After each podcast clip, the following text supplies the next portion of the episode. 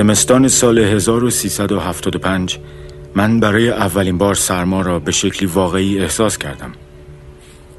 ماهش را یادم نیست اما اولین برف زمستان مدرسه را که در منطقه سه تهران بود تعطیل کرد. اما ما آن طرف خیابان مدرسه در منطقه چهار زندگی می کردیم نصف بچه های کوچه به مدرسه در منطقه چهار و نصف دیگر به دبستان قدس در منطقه سه می رفتند و خب اغلب برف های زمستان فقط سه منطقه اول تهران را تعطیل می کردند آن روز طبق رسم کوچه پشت پنجره ایستاده بودم تا بچه های دبستان منطقه چاری را موقع رفتن به مدرسه هو کنم که یک نفر از ته کوچه داد زد اخبار اعلام کرده آنها هم تعطیل هستند. بچه های منطقه چاری شروع کردند به ما که پشت پنجره ها بودیم فوش دادن. با تمام زورشان شیشکی میبستند و چون انگشت وسط هنوز مرد نبود انگشت شستشان را به نشان می‌دادند. من و خواهرم اما که به تازگی از یک فیلم آمریکایی که پدرم از صادق فیلمی کرایه کرده بود های انگلیسی یاد گرفته بودیم. از جگرمان فریاد می‌زدیم فوش می‌دادیم و شبیه آن فیلم انگشت وسطمان را بالا می‌گرفتیم. آنقدر که توجه اغلب منطقه چاری ها که محتوای فریادمان را نمیفهمیدند به ما جلب شد. حالا بیشتر گل برفی های آنها سمت پنجره ما می آمد. تا اینکه یکی از گلوله ها که تویش یک سنگ کوچک بود به پایین چشم من خورد احساس کردم آن گلوله را بچه ای که کاپشن سبز تنش بود به طرفم پرتاب کرده نمی‌دانم چرا این کار را می‌کردیم در حالی که چند دقیقه بعد هر دو گروه در کوچه و باغ ته کوچهمان که برای یک افسر فرار کرده زمان شاه بود و حالا چند سال است یک پارک کوچک شده با هم برف بازی می‌کردیم. اما من که هنوز برف بازی نکرده آسیب دیده بودم در خانه ماندم و پیش خودم گفتم این برف آنقدر سنگین هست که چند روز دیگر برای انتقام گرفتن وقت داشته باشم. شروع کردم به خواندن کتاب رامانا و پدرش کتابی بود که احتمالا داشت سعی می‌کرد به بچه ها یاد دهد که یک کودک در آستانه نوجوانی چطور باید با پدر شکست خوردهش رفتار کند. کتابی با جلد نارنجی برای بچه های ده یازده ساله مثل خودم که تا سالها داشتمش و آخر در یک اسباب کشی گمش کردم. من هشت بار در زندگیم اسباب کشی کردم که هر کدام چیزهایی را از هستیم کندند و به دنیای خاطرات سپردند. اما آن روز هرچه کتاب به انتها نزدیکتر می شد احساس سرمایه بیشتری می کردم تا اینکه متوجه شدیم شیفاش خانه آپارتمان هشت واحدیمان از کار افتاده. وقتی پدرم به خانه آمد چلیدم انگار شوفاژ دست کم تا فردا شب درست نمی شود قرار شد برویم به خانه مادر بزرگم. خواهرم که از برف برگشته بود خانه از شنیدن خبر بی نهایت خوشحال شد چون معنی خبر این بود که ما فردا حتی اگر مدرسه ها تعطیل نشوند غایب خواهیم بود. ولی من که ساعتها در دنیای خیالات قوطه خورده بودم دوست نداشتم به خانه مادر بزرگم در نظام آباد برویم. چون فردا امتحان میان سولز داشتیم و من هنوز چند سال مانده بود که به یکی از تنبلترین دانش آموزان مدرسه تبدیل شوم. کلاس چهارم بودم و چون به تازگی درس پتروس فداکار را خوانده بودیم می‌دانستم دیکته فردا بیشتر از این درس میاد خواهرم هم فردا امتحان دیکته داشت اما او خلاف من به طرز عجیبی نمره های بدی در دیکته می گرفت که البته چند سال بعد کاملا به دانش آموز دیگری تبدیل شد. ما به کوچه رفتیم و منتظر پدر و مادرم ماندیم تا برای اقامت دست کم یک شبه در خانه مادر بزرگم آماده شوند. چند سال پیش در صفحه در اینستاگرام جمله خواندم. همه ما یک بار برای آخرین دفعه به کوچه رفتیم و با دوستانمان بازی کردیم. یعنی برای خاطرات بازی کردن در کوچه یک آخرین باری هست که احتمالا کسی آن آخرین بار را به یاد نمی آورد اما من که قرار بود آن شب بزرگ شوم این آخرین دفعه را مغمومانه به یاد می آورم حتی آخرین تصویر را یادم هست. ته کوچه چند بچه داشتن بازی می‌کردن و من به دنبال کسی که گمان می‌کردم گول برفی سنگدار را به گونم زده بود با دوربین شکاری دهه شست میلادی هم نگاهشان می‌کردم. تا ببینم برای تلافی کردن خودم باید دست به کار شوم یا از مسلم کمک بگیرم.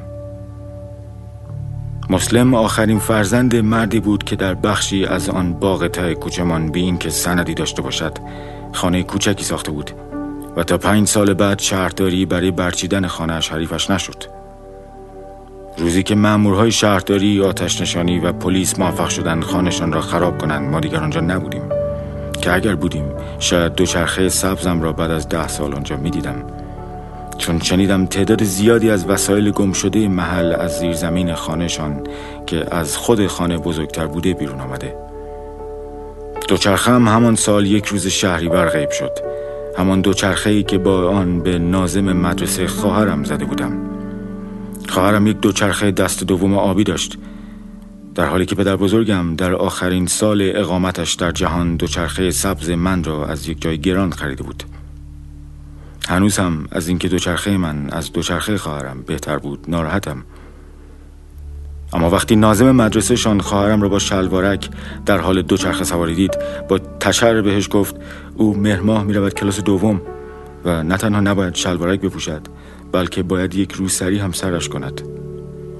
من معطل نکردم.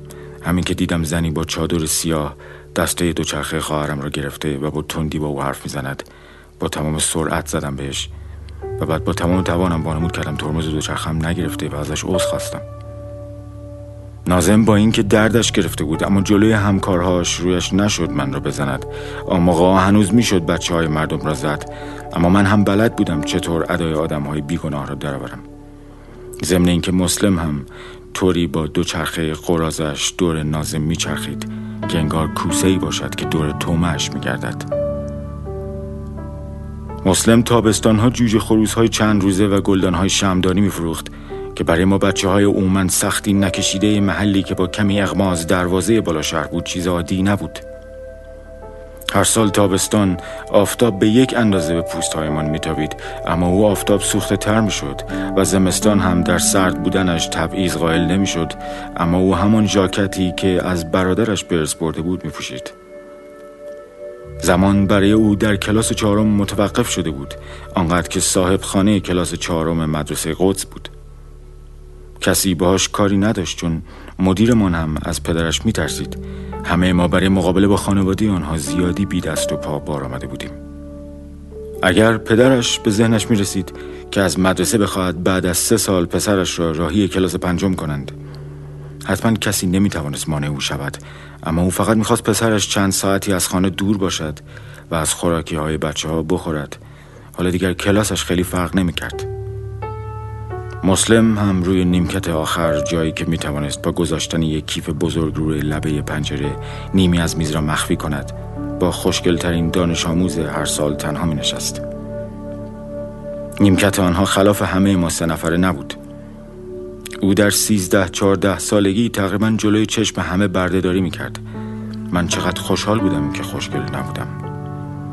در نوجوانی در جای غریب جایی که خوشگلی عرف روزمره بود. عملا جوجه اردک زشت بودم. بیان که بدانم چند سال بعد سرنوشتی مثل او اما خیلی موقتی در انتظارم است. جلوتر رفتم دوربین را زوم کردم و دیدم کسی که به هم گوله برفی زده مسلم بوده. خلاف ژاکت همیشگیش کاپشن سبزی پوشیده بود که بعدا فهمیدم از بردی آن سال کش رفته. او متوجه شد دارم نگاهش می‌کنم. ضربان قلبم تند شد. مطمئن بودم کسی که گلوله را به طرفم پرتاب کرده بود کاپشن سبز تنش بود.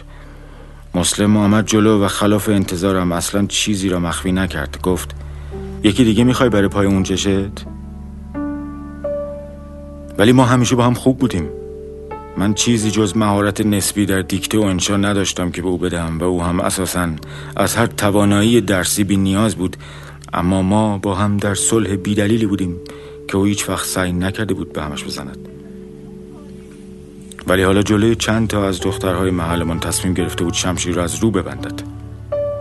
من ناگهان عصبانی شدم. این عصبانیت حتی از قبل از مدرسه در من بوده است. احساسی که چند سال بعد دلیلی برایش پیدا نکردم جز وراست گاهی چنان عصبانی می شوم که علتی نمیابم جز یک خشم اجدادی. چیزی شبیه به اینکه مثلا جایی چند نسل قبل یکی از اجدادم مجبور به تحمل بیعدالتی عظیمی بوده باشد. شاید گوسفندانی را با نهایت قصابت از دست داده باشد. شاید یکی از پیشینیانم جایی با سنگدلی از عشقی محروم شده باشد. به آتش کشیده شدن زمین و کاشانش را با دستانی بسته شاهد بوده باشد. فرزند زکورش بعد از شش دختر قد و نیم قد مرده به دنیا آمده باشد یا گافهایش را گردن زده باشند. من برای اینکه با تمام توانم بروم توی مسلم تصمیمی نگرفته بودم. قبلا این کار را با دوچرخه کرده بودم اما در آن برف خبری از دوچرخه نبود. سالها بعد من از آنچه زیدان با ماتراتزی انجام داد اصلا تعجب نکردم. نمی‌خوام بگم خیلی سال پیش کاری شبیه او انجام داده بودم. اما مثل یک گاو میشه خشمگین با شاخهای نداشتم به مسلم ضربه زدم. طوری که انگار تمام حیثیت کودکانم در گروی آن یورش ناگهانی بود. مسلم با جسه ای که از من بزرگتر بود افتاد توی جوی آب نیمه یخ زده و من پناه آوردم به کاری که تمام اون با آن عادت داشتم و دارم. یعنی فرار. درست وقتی به آپارتمانمان رسیدم که پدر و مادر و خواهرم توی ماشین منتظرم بودند. نفس نفس می زدم اما چیزی نگفتم چون پدرم به موقع را افتاد. چرخهای جلوی پیکانمان توی برف چرخید شیهی کشید و به طرف خانه مادر بزرگم را افتاد. من به پشت سر نگاه کردم و جز دانه های برف چیزی ندیدم. زیر پل خندان پدرم مسافر زد. آموقا پیکان نارنجیمان قدم از قدم بر نمی داشت مگر اینکه تا خرخره پر باشد. گرچه پدرم رو به خواهرم گفت هوا سرد است و بهتر است ما کسان دیگری را با خودمان ببریم. زن و شوهر جوانی نشستند جلو. من روی صندلی عقب بین خواهر و مادرم بودم یعنی درست جایی که از بیرون ماشین تحقیرآمیزترین جایگاه است. من تقریبا چیزی نمی‌دیدم. سه انسان بزرگسال در فاصله 20 سانتی متری هم جلویم را مسدود کرده بودند. و برف و بخار شیشه ها را پوشانده بود.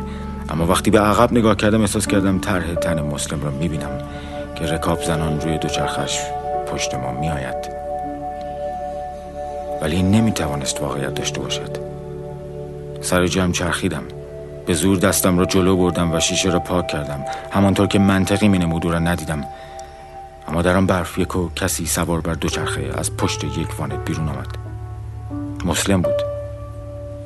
در خیابانی که ماشین ها به سختی میرانند او رکاب می‌زد و پشت سر ما میآمد. من باز هم چیزی نگفتم. حتی آرزو می‌کردم مسلم سر بخورد سرش برود زیر ماشین و مثل هندوانه روی برف بترکد. اما او کلاه کاپشن سبز قصبیش را سرش کرده بود و بیان که خم به ابرو بیاورد دنبالمان میآمد. میترسیدم اگر ما پشت چراغی بیستیم او در ماشینمان را باز کند. برای همین بی توضیح قفل هر دو در عقب را بالا دادم و طوری وانمود کردم که بازی هم گرفته. خواهرم چند باری قفل را پایین داد اما شانس آوردم که بعد از چند دفعه به بازی ادامه نداد. ما به چراغ قرمز رسیدیم. منتظر رسیدن فاجعه بودم اما متوجه شدم مسلم پشت ماشینمان با فاصله ای که به وضوح دیده نشود متوقف شده. معلوم بود او فقط با من کار دارد و با وجود پدرم که اهالی محل قبلا تعم قاطی کردنش را چشیده بودن خیال ندارد جلو بیاد مسلم تا نظام آباد دنبال من آمد. اما آنجا من شجاع شدم. زن و شوهر جوان که قرار بود اول خیابان مدنی پیاده شوند با مادر و پدرم گرم گرفته بودند و خواهرم که چند ثانیه یک بار به طره موی بافته زن که از زیر روسریش پایین آمده بود دست می‌زد. احتمالا نقشه هایی برای آینده موهای خودش می‌کشید. کسی حواسش به رنجی که میکشیدم نبود اما من می‌دونستم در نظام آباد که خانه دومم بود غریبه نیستم.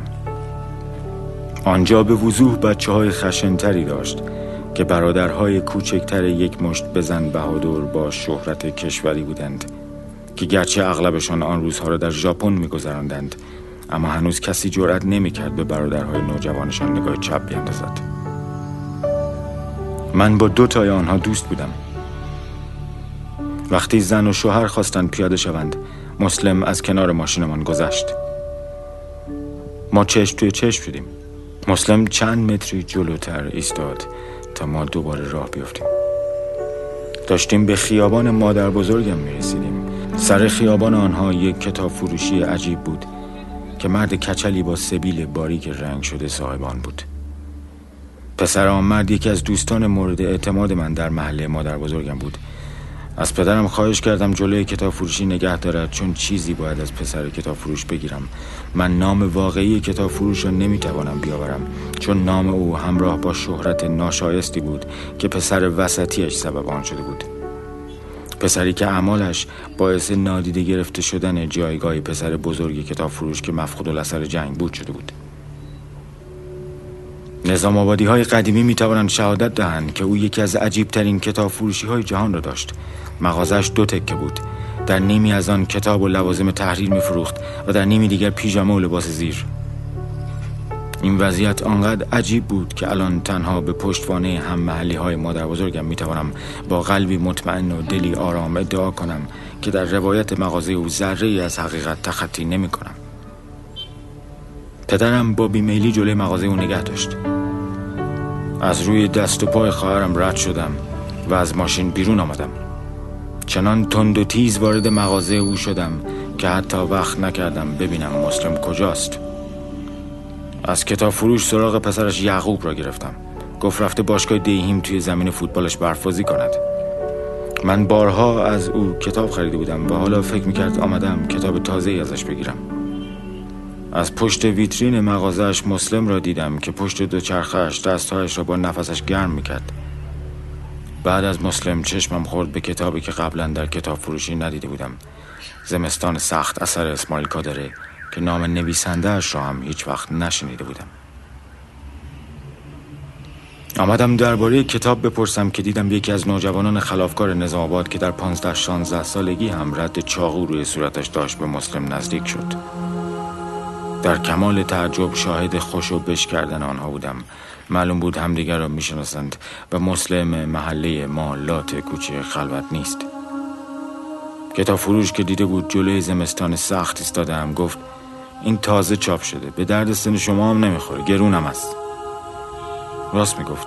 قیمتش را فراموش کردم اما یادم هست که نه رومانی به آن حجم خوانده بودم و نه کتابی به آن گرانی دیده بودم. اما در آن لحظه به شدت دلم خواست بخوانمش.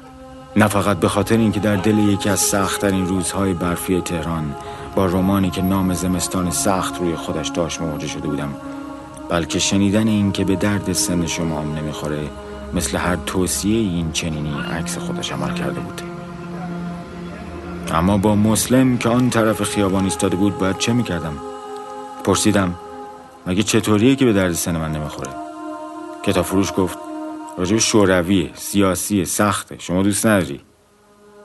پرسیدم برش دارم ببینم؟ کتاب فروش چیزی نگفت. یک کش پلاستیکی دور یک دسته کش قیتونی میپیچند بر حال او نیمی کتاب فروش و نیمی پیژامه فروش بود. همین که چیزی نگفت نشانه ای برای یک رضایت دلچرکینانه بود. برای همین کتاب رو برداشتم. آرام صفحه را باز کردم. خواندم. پن با خود تکرار کرد. همه ما یک ستاره روی پیشانیمان داریم. سپس یک باره در خیال به خیابان دبرا در زیر باران برگشت. دختر تابلوهای نورانی مغازه ها پس از آن به یاد سنگ نوشته های مرمری آمفیتئاتر تازه از خاک در آمده و نیز به یاد مرداب نزدیک سربازخانه افتاده. اکنون در سراسر زمین های پایگاه جوجه تیغی ها با مارها جفتگیری می کردند موسیقی نواخته می شد سیم خاردارها به سردی زیر باران امتداد می و روستا محتاطانه شنلش را روی زوجهای جوان پهن می کرد اگر می توانستم چشمهایم را ببینم احتمالا از میزان گرد شدنشان خجالت زده می شدم از نظام آباد به کشوری به اسم آلبانی رفته بودم که اصلا نمی‌دانستم کجاست. برای چند ثانیه ترس و غمی را که مسلم بهم تحمیل کرده بود فراموش کردم. در آن جهانی که برای چند ثانیه مقیمش بودم اصلا مسلمی وجود نداشت که بخواد عامل تهدیدی برایم باشد. با خودم گفتم کجای این به درد سنم نمی‌خورد اصلا انگار این کتاب رو برای من نوشتند. برای اینکه بتوانم زندگی کودکانه ای را که به دوران نوجوانی وارد می شود تا ببرم. به طرف کتاب فروش برگشتم. فهمیدم درست همزمان با برگشتن من او هم به طرف اجناس سوی راست مغازش به سوی هویتی که قبولش نداشت اما غم نان بهش تحمیل کرده بود برگشته. همینطور که پشتش به این بود گفت برش داره می‌خوای. و بعد سرش رو به طرفم چرخاند. گفت این همه امروز اومده. ببرم امشب خونه ما بزرگت بخون. ببین به درد می‌خوره. اگه نخورد فردا بیا. فقط صفحه زیاد باز نکن. جلدش هم موضوعش کثیف نشه. پرسیدم اگه به دردم خورد چی؟ گفت خب موقع باید بخریش دیگه.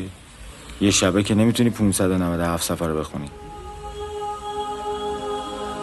با خودم گفتم ای کاش مسلمی در کار نبود تا می‌توانستم با خیال راحت از در مغازه بیرون بیایم و تا فردا صبح هیچ کاری جز خواندن زمستان سخت اسماعیل داره که حالا طوری نامش را در دلم صدا می‌زدم که انگار مدت ها نویسنده مورد علاقم بوده نداشته باشم.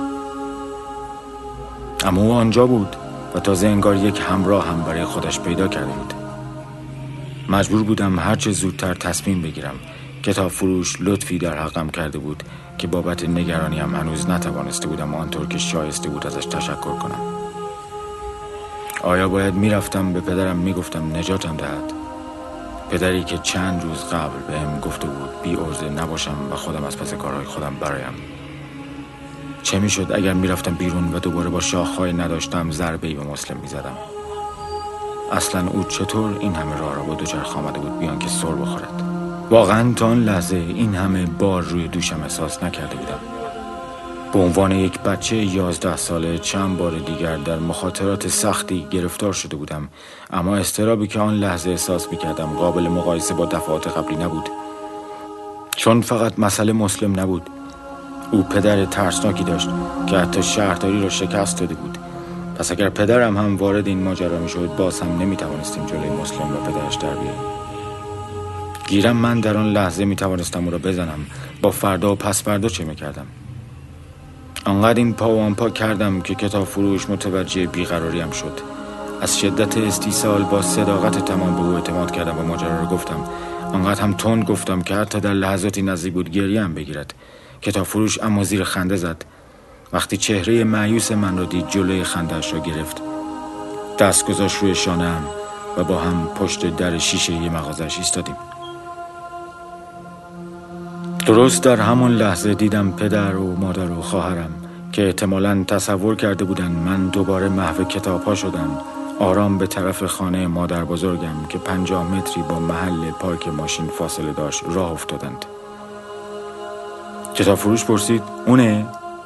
با سر تایید کردم. گفت این کجاش درس داره؟ تو به سن این برسی ازش گنده تر میشه که. چیزی نگفتم. هر وعده وعیدی درباره آینده چیزی نبود که آن لحظه دردی ازم دوا کند. نگاه جدی به هم انداخت و گفت من در مغازه رو باز می‌ذارم. و میسم همینجا. اون یکی ولگردی که کنارش وایستاده منو می‌شناسه. برو بهش بگو عموم گفت تو می‌دونی من باز خاطر سر نیز کردن چند تا آدم تو ارومیه زندان بودم. کس و کارشون با پای خودشون اومدن رضایت دادن. الانم بد جوری از تهران خسته شدم. هوای سفر کردم. اما دلم هم نمیاد مفت برم. چند ثانیه طول کشید تا تمام جملاتش را حفظ کنم. چنان قیافه مصممی داشت که تهمانده اعتماد به نفسش به من هم سرایت کرده بود. راه افتاده بودم که اکو صدام کرد. ببین اگه تخ کردی یه دونم بزنی تخت سینش کتابه واس خودت. بی نهایت دوست داشتم از اینجا به بعد ماجرا را دروغ بگم حتی گاهی پیش خودم که یاد این ماجرا میافتم. هر وقت که برف میبارد هر وقت که چشمم به زمستان سخت کادره میافتد خیال می‌کنم من آن ضربه را به سینه مسلم زدم اما من همیشه کمتر از آنچه باید بودم.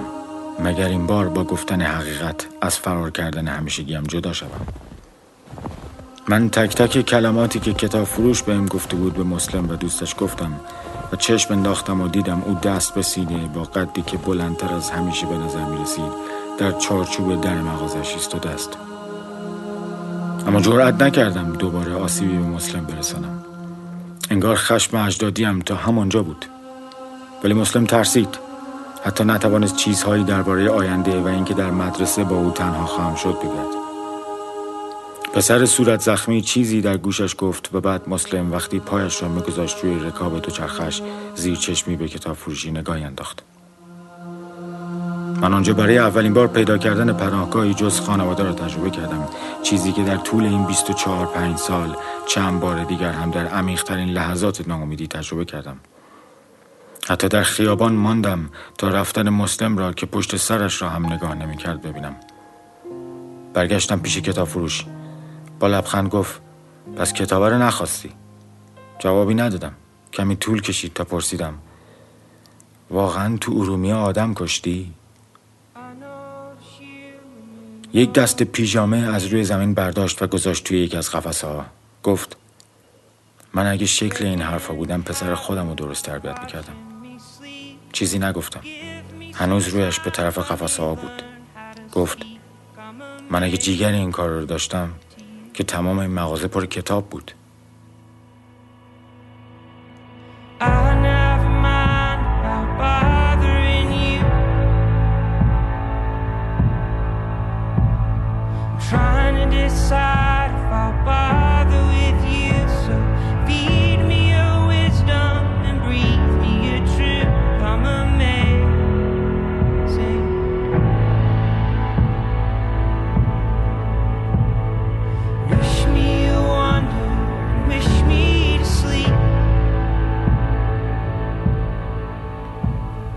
قسمت هشتم فصل دوم بایگانی به کتاب فروشان، ناشران، کارگران چاپخانه ها، پخش کننده های کتاب و تمام کسانی که با این شرایط زخت همچنان کسب و کاری مرتبط با کتاب دارند تقدیم می شود. این قسمت پیشکشی است به آنانی که در هر نقطه از کشورمان و در هر زمانی سبب پناه آوردن کودک یا کودکانی به دنیای کتاب ها از هر نوع شدند. آنانی که کتابخانه ای ساختند کتابهایی را به کتابخانه اهدا کردند. یا کتابدار کتابخانه های کوچک و بزرگ و دور و نزدیکی بودند که به کارشان عشق ورزیدند و پایمردانه با سختی هایش کنار آمدند.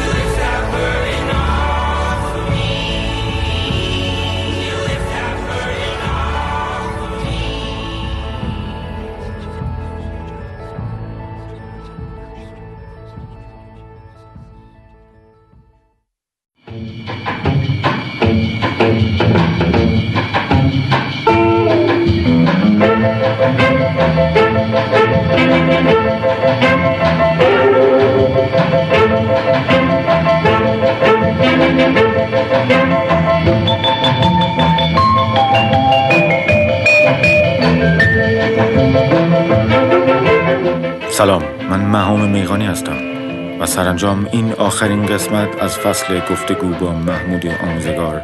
بر سر سه دهه تاریخ کشورمان منتهی به بهمن هفت است. شبت تو دریا اسیر باران شکست قایب به موج توفان نپیچد امشب رات ما ترانه های ماهی گیران به چشم دختری گوار روان شود ستاره ها جدا ز ما شود.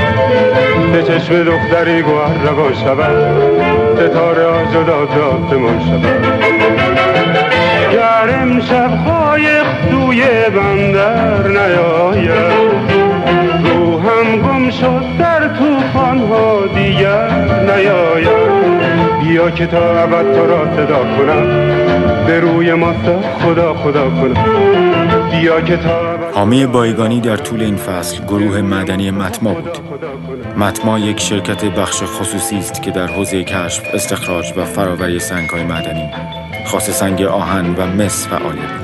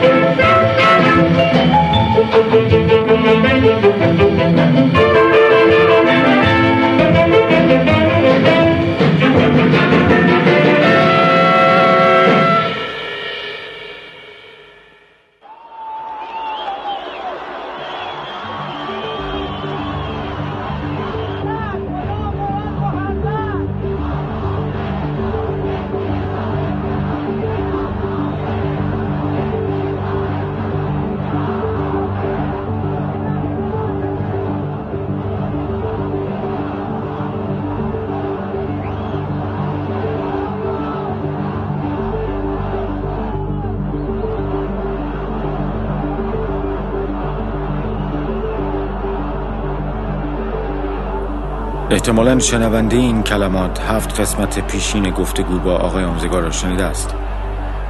آن هفت قسمت در فروردین و اردیبهشت 1400 تهیه شدند و حالا من چند هفته بعد در ساعت چهار و سی و شش دقیقه بامداد هشتم مرداد این کلمات رو در حالی برای قسمت آخر می نویسم که خودم و کشورمان هر دو در دوران سختی به سر می‌بریم.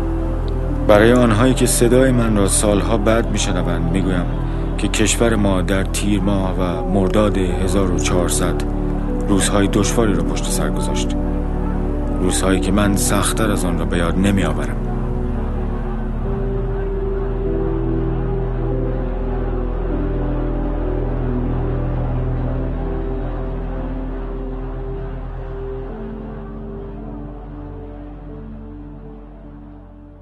من یادم میاد که همه بند رفته بودن داخل اتاق تلویزیون پایین.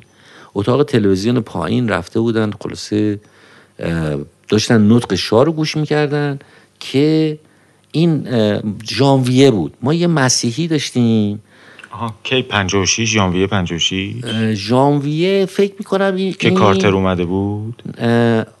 نه بعد از کار چیز بود. بعد از داستان کار. ژانویه پ... ژانویه 56 دیگه آره. آره. موقع کارتر با زنش اومد آره تهران بمونه. آره کریسمس بود که این این حبیب قومی یه دونه ملافه رو از وسط این چیز کرده بود به اندازه یه سوراخ گردی در آورده بود. اونو انداخته بود رو کولش بعد یه عرقچین هم گشته بود یعنی در واقع چیز نماد پاپ شده بود.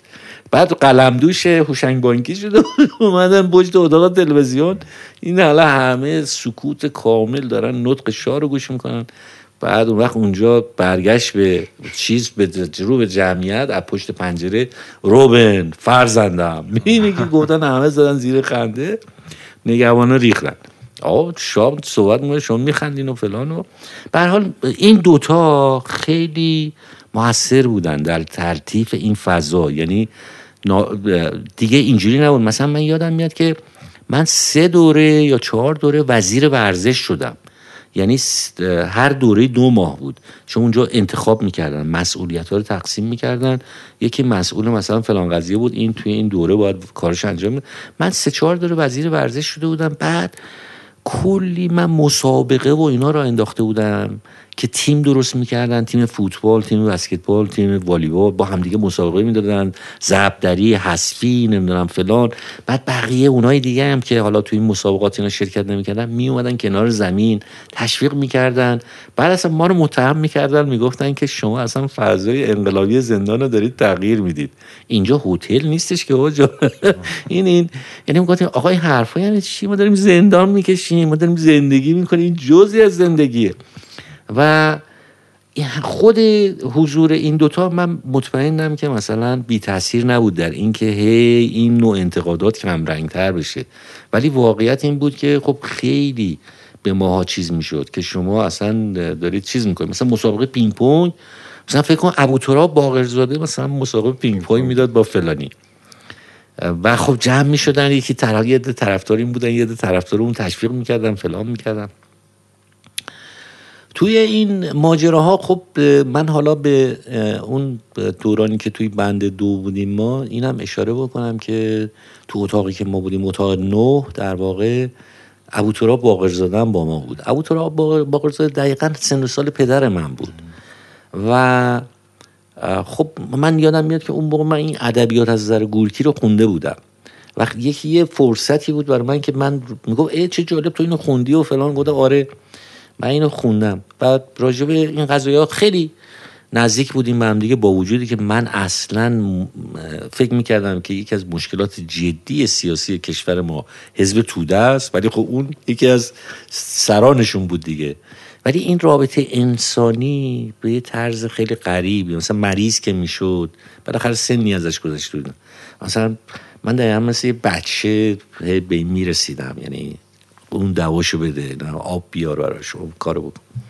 و این یکی از چیزهایی که برای من تعریف کرد این بود که سال 51 بود که زندانیا رو تقسیم می‌کنن از تهران به شهرهای دیگه و ابو تراب باقرزاده میفته به مشهد.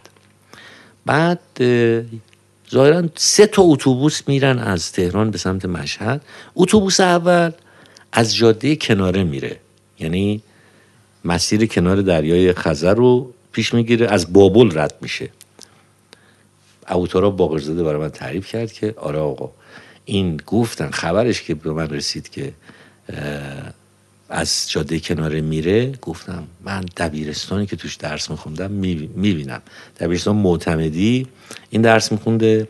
معتمدی هم که خب یکی از این شخصیت های معروف بابل بود که بعدا پسراش دو سه تا پسراش وزیر شدن تو همون نظام شاه همون قاسم معتمدی و یکی وزیر پست تلگراف بود یکی وزیر علوم شد فلان شد. و اون یه دبیرستانی یه خیریه ای داشت اون آقای معتمدی در بابل. بر تقدیر گفت من اینو می‌بینم. ولی با یه افسوسی می‌گفت نوبت ما که رسید اتوبوس از جاده قدیم رفت از گرمسار رفت. من دبیرستانمون ندیدم. یعنی این اندوه این اصلا آدم حاضر بود مثلا هر کاری دستش برمیاد برای بکنه یه دور بره اون دبیرستان ببینه. و خب البته خوشبختانه این فرصت برش پیش اومد بعد از انقلاب هرچند کوتاه بود.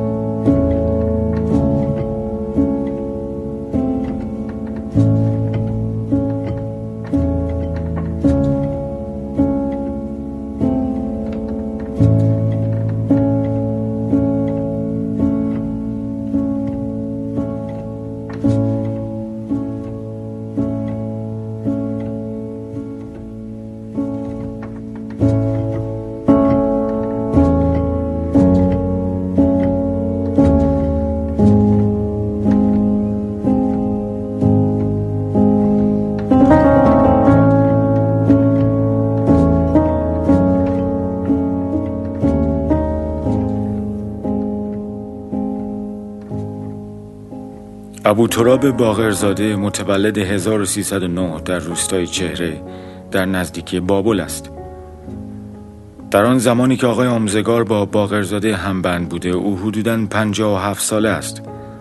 من قبلا فقط یک بار نام او را در سندی از رکن دوی ارتش پس از کودتای 28 مرداد دیده بودم که نشان می‌داد دستگیر و به بندر عباس تبدیل شده. اما حالا بعد از یکی دو ساعت جستجو می‌دانم دلیل تبعید شدنش به بندر عباس نداشتن مدرک کافی علیه او بوده او در حدود سال 1328 به دانشگاه افسری شهربانی پیوسته بود و دو سال بعد در 1330 به عضویت شبکه افسری حزب توده درآمد. اما وقتی در بندر عباس بود برای کارگاهان رکن دوی ارتش مسجل شد که او در خدمت شاخه افسری حزب توده بوده به همین خاطر به تهران فراخوانده شد و سریعا در یک تک جلسه دادگاه به اعدام محکوم شد. اما در زمان همراهی او با آقای آموزگار در زندان مدت ها بود که حکم اعدامش به ابد تغییر کرده بود. از او عکسی وجود دارد که نام عکاسش معلوم نیست و گفته می شود در حیات زندان قصر احتمالا در بهار 1346 گرفته شده. مردی لاغر اندام با شلوار پارچه‌ای و پیراهن آستین کوتاه روشن که آخرین دکمش باز است. دستهاش را پشت کمرش گره کرده. عینک نچندان بزرگی روی چشمهایی دارد که گرچه به دوربین نگاه می کنند اما انگار نقطه دیگری را زیر نظر دارند و بی لبخند با سیبیل سیاه که فاصله طولانی بینی تا لب بالش را می پوشند. اما با وجود فراخی سیبیل نشانی از اقتدار مثالی در آن نیست. که بیشتر شبیه معلم یا کارمندی است که اجازه ارز اندام به سبیلش نمی‌دهد و درست تا رسیدن به انتهای لبها با شیب تندی سرکوبش می کند. به یک معلم ریاضی میماند که انگار چنان شیفته و مومن به اعداد است که از تعلق خاطر به باقی مانده عناصر جهان بی نصیب است اما او به عنوان یک زندانی محبوب در تاریخ معاصر حاشیه کشورمان ثبت شده آنچه از خاطرات نقل قولها و مصاحبه ها برمیاد همبندانش با مسلک های متفاوت از او نام نیک به یاد دارند. او احتمالا می توانسته یک پلیس نمونه باشد یک کاراگاه خوب در کنار زوج تندخویش که باید نقش کارگاه بد را به عهده می گرفت اما برای خودش تقدیر دیگری رقم زد. به هر دلیل تصمیم گرفت یک مبارز سیاسی باشد بی بهر از مکنت جهان. در 23 سالگی به زندان افتاد و آنقدر در بند ماند تا بیش از دو دهه بعد با جوانی هم بند شود که تقریبا همان سن و سال مقطع دستگیری خودش رو داشت. چقدر این داستان امروز برایم بیگانه است. سعی می کنم حتی برای لمحه‌ای به برحق بودن یا نبودن او فکر نکنم. برای من حزب توده منزه نیست. باور دارم بخشی از بار رشد فرهنگی کشورمان بیش و کم توسط این حزب به عهده گرفته شد. اما کم نیستند مواردی که آنها را برای من تا سرحد به کار بردن واژه خیانت به حزیز می‌برد.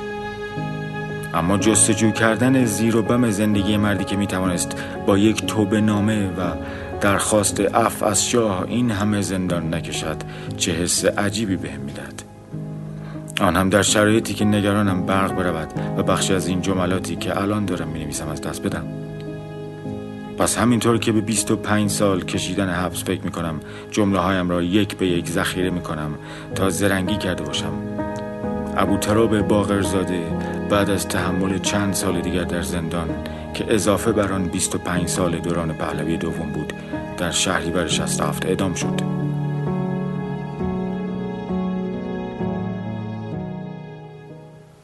اما حالا پای یک اجرای تئاتر در ماجرا باز می شود من فکر می کنم در یکی دو سال منتهی به انقلاب اجرایی که قرار است داستانش را بشنوید.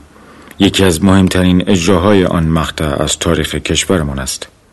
توی جریان این تئاتر من فکر می کنم که خب حسن حساب نویسنده داستان نویسی بود که من خیلی علاقمند بودم. یعنی مجموعه داستاناشو میخوندم قبل از اینکه برم زندان. و برام جالب بود. خب این اونجا بود داخل. چاپ کرده بود یعنی ایشون بله بله چاپ کرده بود. چطور بعد دیگه هیچ اثری از ایشون باقی نموند؟ من من نه من دقیقا حتی برادرش یه برادر دیگری داشت محسن حسام. اون هم در واقع مجموعه داستانی یه چند تا مجموعه داستانی داشتن. این با شاید نمی‌دونم بعد بشه بالاخره یه ردی چیزی پیدا کرده یا از خودش پرسید که کجاست چجوریه. بر تقدیر اینا توی زندان اومدن یه روزی به ما گفتن که آقا یه تئاتری ما می‌خوایم اجرا بکنیم به نام سیزیف و مرگ. نقشا رو گفتن که آره این این نقش رو بازی می‌کنه اون این نقش رو بازی می‌کنه. یه حسین راهمی پور بود که اون حسین راهمی پور نقش سیزیف رو بازی می‌کرد. حسین راهمی پور تو همون تشکیل جریانات راه کارگر و اینا به اونا پیوست و چیز شد. توی همین ماجراهای شست و اینا از بین رفت. و اون نقش سیزیف رو بازی می‌کرد. یه رضا طیبیان بود که اونم از بچه های طرفداران احمدزاده از جریانات مسعود احمدزاده چریکای فدای خلق بود. از بچه های بابل بود اونم. اون نقش مرگ رو بازی می‌کرد. و علی طولو بود عبدالله. شدن؟ هنوز اون اون اونم از بین رفت. اون رضا طیبیان هم تا اونجایی که من خبر دارم اونم از بین رفته. عبدالله طلوع هاشمی اسمش بود که خب معروف بود به علی طلوع این مهندسی بود که خیلی بچه با استعداد و رادیو درست کرده بود. داخل زندان ما رادیو داشتیم. این داخل اوین. ما رادیو رادیو با موج کوتاه که می‌تونستیم خلاصه یه جایی رو بگیریم که حتی خبر آزادی اون گروه اول رو از رادیو دمشق ما گرفته بود عبدالله. خب خیلی با استعداد بود. اون اون عبدالله نقش روزنامه نگار رو بازی می‌کرد. و بعد سه نفرم که خدمه چیز بودن نقش آریسته زن سیزیف رو خود حسن حسام بازی می‌کرد. که من حالا تو یادآوری این ماجرا با یه دوستی که صحبت می‌کردم گفت یادت نیست این این هی ماتیک ما دیده بودن. حالا این وسایل گیریم. همه توسط اون خانم علی مهدیزاده اومده بود وارد زندان شده بود. بعد لباسا و اینا رو اون حسین راهمی پور همون که نقش سیزیف رو بازی می‌کرد او در واقع تدارک دیده بود. مثلا من لباس نظامی داشتم نقشم آرس بود و خب دقیقا پاگون و نمی‌دونم فلان و همه, همه این سردوشی و نمی‌دونم چی و چی و فلان. همه این داستان رو داشتیم. و حسن حسام رو خب در, در واقع گیریمور گیریمور هم یه آموزگاری بود که این بچه مشهد بود. فکر کنم اتار پورنامی بود. آره. اون اون در واقع گیریم گیریمو انجام می‌داد و, و جالب بود که اینا با اینکه هیچ کدوم ماها آدم های ای توی اون حوزه نبودیم بجز شاید یکی دو نفر. خب بقیه یعنی خیلی خوب از عهده این کاری که بهشون معول شده بود بر اومده بودن و به حال ما یه چیزی حدود فکر می‌کنم یک ماهی چل روزی ما تمرین کردیم متن خانی می‌کردیم. این دیالوگای مربوط به خودمون رو میخوندیم. بعد حسن حسام با ماها در واقع جلسات جداگانه ای داشت که شخصیت اون رول رو به اصطلاح بتونه به اصطلاح برای ما تجزیه تحلیل کنه که چیکار مثلا چیزی که به من گفت برای اینکه من بتونم از عهده ایفای نقش آرس بر بیام این که این سرهنگ زندی رئیس زندان بود دیگه از طرف ارتش. این وقتی میاد چجوری میاد؟ عین سرنگ زندی باید باشه رفتار اونو تقلید رفتار و کردار و فلان اینا. و این تئاتر خب ما یه اتاق تلویزیون داشتیم. یعنی یک اتاقی بود که هم اتاق تلویزیون بود. این بزرگترین اتاق بند بود. هم کتابخونه. هم کتابخونه ما بود.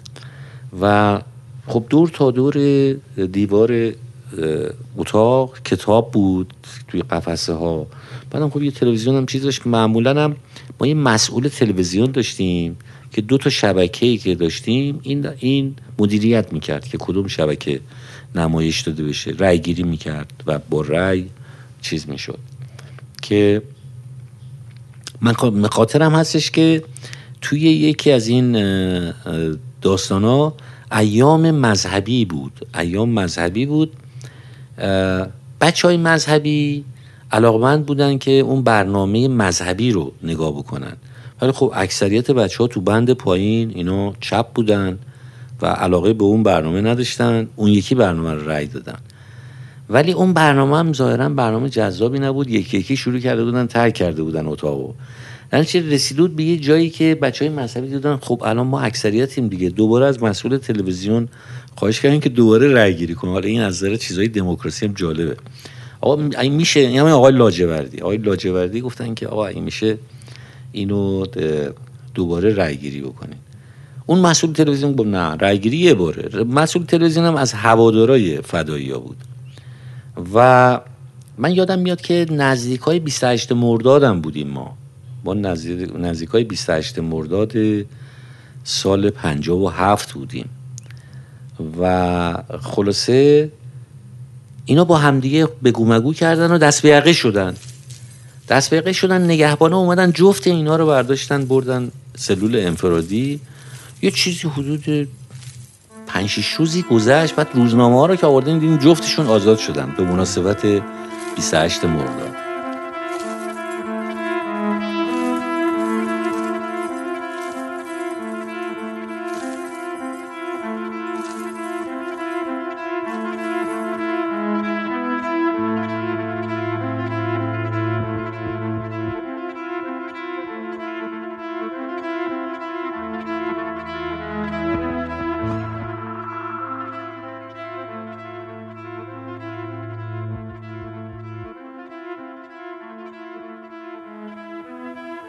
روبر مرل نویسنده نمایشنامه سیزیف و مرگ در زمان جنگ جهانی دوم مدتی زندانی نازی ها بود.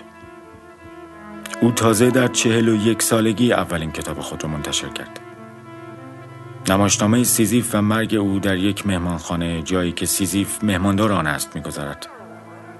فرشته مرگ به آنجا آمده تا با خودکار جادوییش نام سیزیف را در دفتر بزرگ مرگ بنویسد و به این ترتیب او را راهی جهان مردگان کند. اما سیزیف که سرد و گرم چشیده دنیای کسب و کار است قلم او را می دزدد تا همچنان در دنیای زندگان بماند. خبرنگاری هم اتفاقا در این هتل حضور دارد. سر و کار او نیز مثل فرشته مرگ با قلم و کاغذ است. اما او خلاف رقیبش با قلم میآفریند بیان که خود از اهمیت حرفش مطلع باشد آیا وقتی روبر مرل این نمایشنامه را می نوشت می دانست چند سال بعد در زندانی در ایران متن او یکی از عجیبترین اجراهایش را تجربه خواهد کرد؟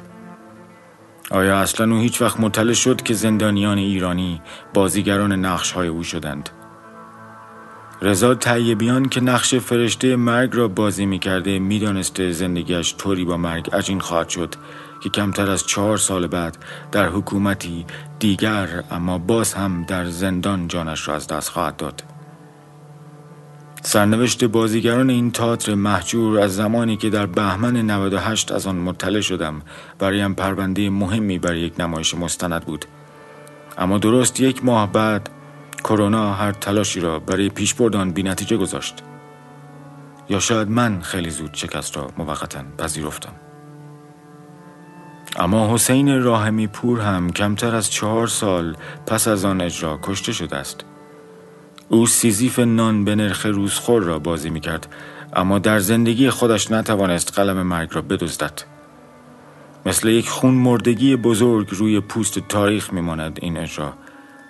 کنجا در هنر رمان نوشته است زندان صحنه تاریک تئاتر تاریخ است.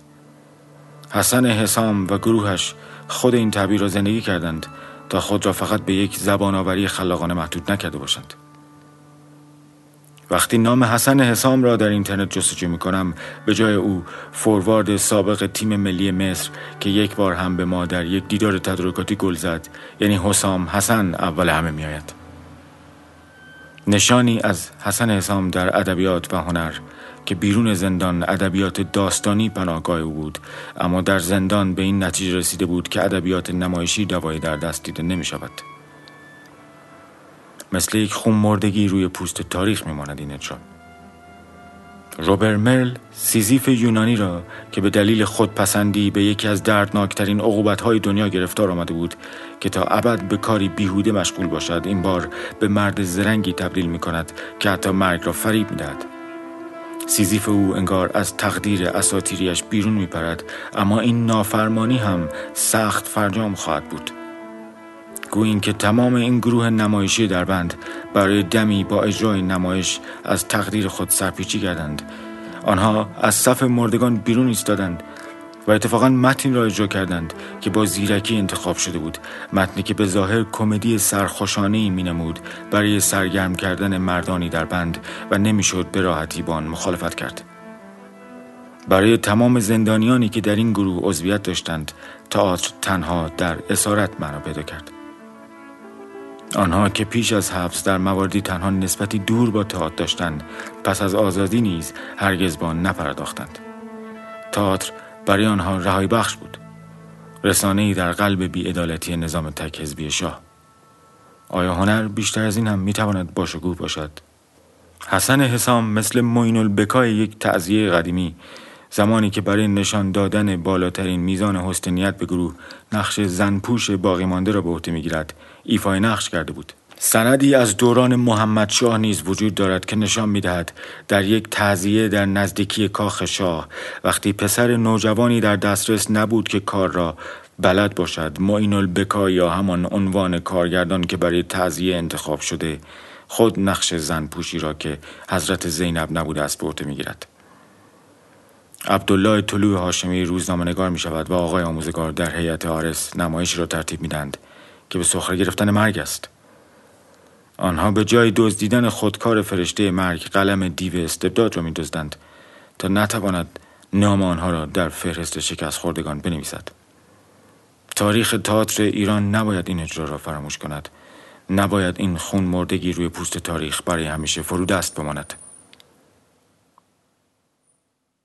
اتاق تلویزیون ما محدود بود و طبیعتا ما جمعیت بالا و جمعیت پایین بند بالا و بند پایین ما چیزی حدود دیویس نفر بود و خب دیویس نفر در یک جا نمی‌تونستن تماشا بکنن این اجرا رو.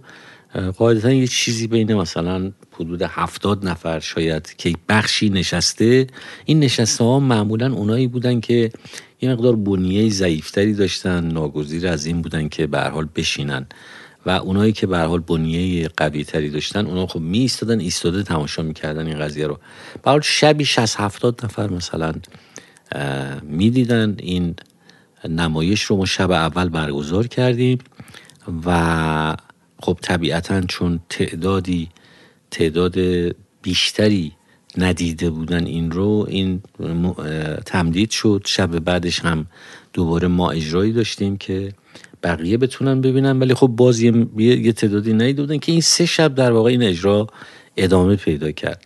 و یکی از چیزهایی که من برام جالب بود این بود که خب من خیلی نگران این ماجرا بودم که چون نقش آرس رو بازی می‌کردم و اولین دیالوگم من خاطرم هستش که من وارد صحنه میشم و میگم که من آرس خدای جنگ.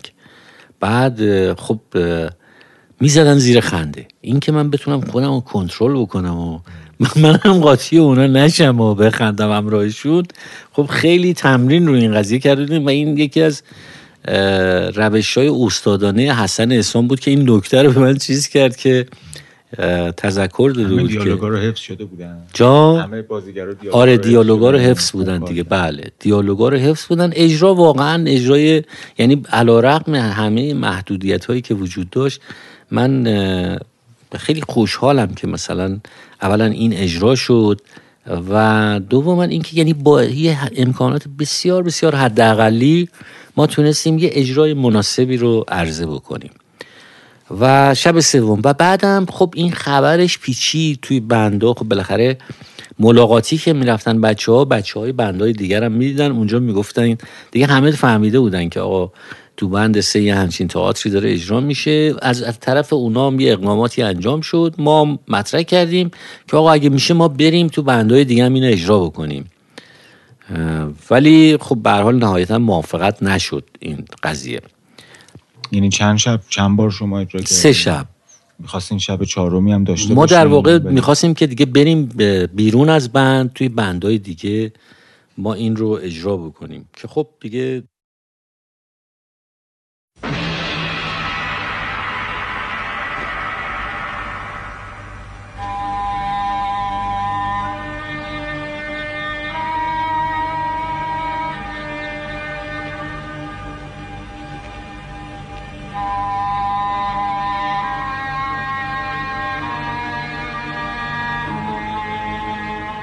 شما صدای تنها ویدیویی را میشنوید که از آزادی زندانیان سیاسی در آبان 57 کجا مانده. در تمام نسخه های این ویدیو همین موسیقی شنیده می شود در هفته آخر مهر 57 شاه مجبور شد برای التیام اوضاع دستور آزادی نزدیک به 1200 زندانی را که از قبل با سفارت آمریکا هماهنگ شده بود بدهد. در ویدیو اول صدها مرد و زن دیده می شوند که با بیم امید طوری که گویی باورشان نمی شود قرار است چنین اتفاقی بیفتد جلوی در سه زندان پایتخت گرده هم آمدند. همه به یک نقطه نگاه می کنند طوری که انگار این بزرگترین تحقق دست جمعی اصطلاح خوش شدن چشم به در باشد. چند زن چادری سعی می کنند پشت گلهای گلایول سرخی که در دست دارند قایم شوند و با نگاه کردن به در زندان به فیلم بردار بفهمانند. چیز بسیار مهمتری برای گرفتن فیلم وجود دارد. لحظاتی بعد سرانجام زندانیان بیرون میآیند. یکی از زندانی ها که زنی جوان است انگار می‌خواد تمام حضار را ببوسد و بالاخره وقتی در آغوش دو تن از دوستان یا خانوادهش گیر میافتد آرام می‌گیرد. برای لحظه ای سفر قهرمانی رکورددار تحمل حبس در دوران پهلوی نیز روی دست مردم دیده می شود. اما بخش عمده این فیلم در برابر زندان قصر گرفته شده. روز دوم آبان 57 وقتی آقای آموزگار و چند نفر از همبندانش آزاد می شوند کسی به استقبالشان نیامده است. یعنی بعد از آتش سوزی سینما رکس خب تمام تصوری که وجود داشت این بود که عوامل رژیم شاهنشاهی این سینما رو آتیش زدن. و طبیعی بود که اون همون روزی که خبرش پیچید ما شبا در حیات رو قفل می‌کردن در زندان اوین. همه رو راهی اتاقا می‌کردن و در حیات رو قفل می‌کردن. دسترسی دیگه به حیات وجود نداشت. ولی اون شب یادمه که توی مرداد ما هم بود که تصمیم گرفتن بچه که نرن تو اتاقا و بمونن توی حیات چون این خبر رو شنیده بودن و خب ساعت ده شد نگهبانه اومدن گفتن آقا بیاین برید و گفتیم نه ما نمیریم و خلاصه رفتن اون فرماندهشون آوردن. همین صحبت ها گفتن نه ما نگرانیم که این اتفاقی که بلایی که سر تماشاچی های سینمای رکس آبادان افتاده بر سر ما بیاد و حاضر نیستیم بریم.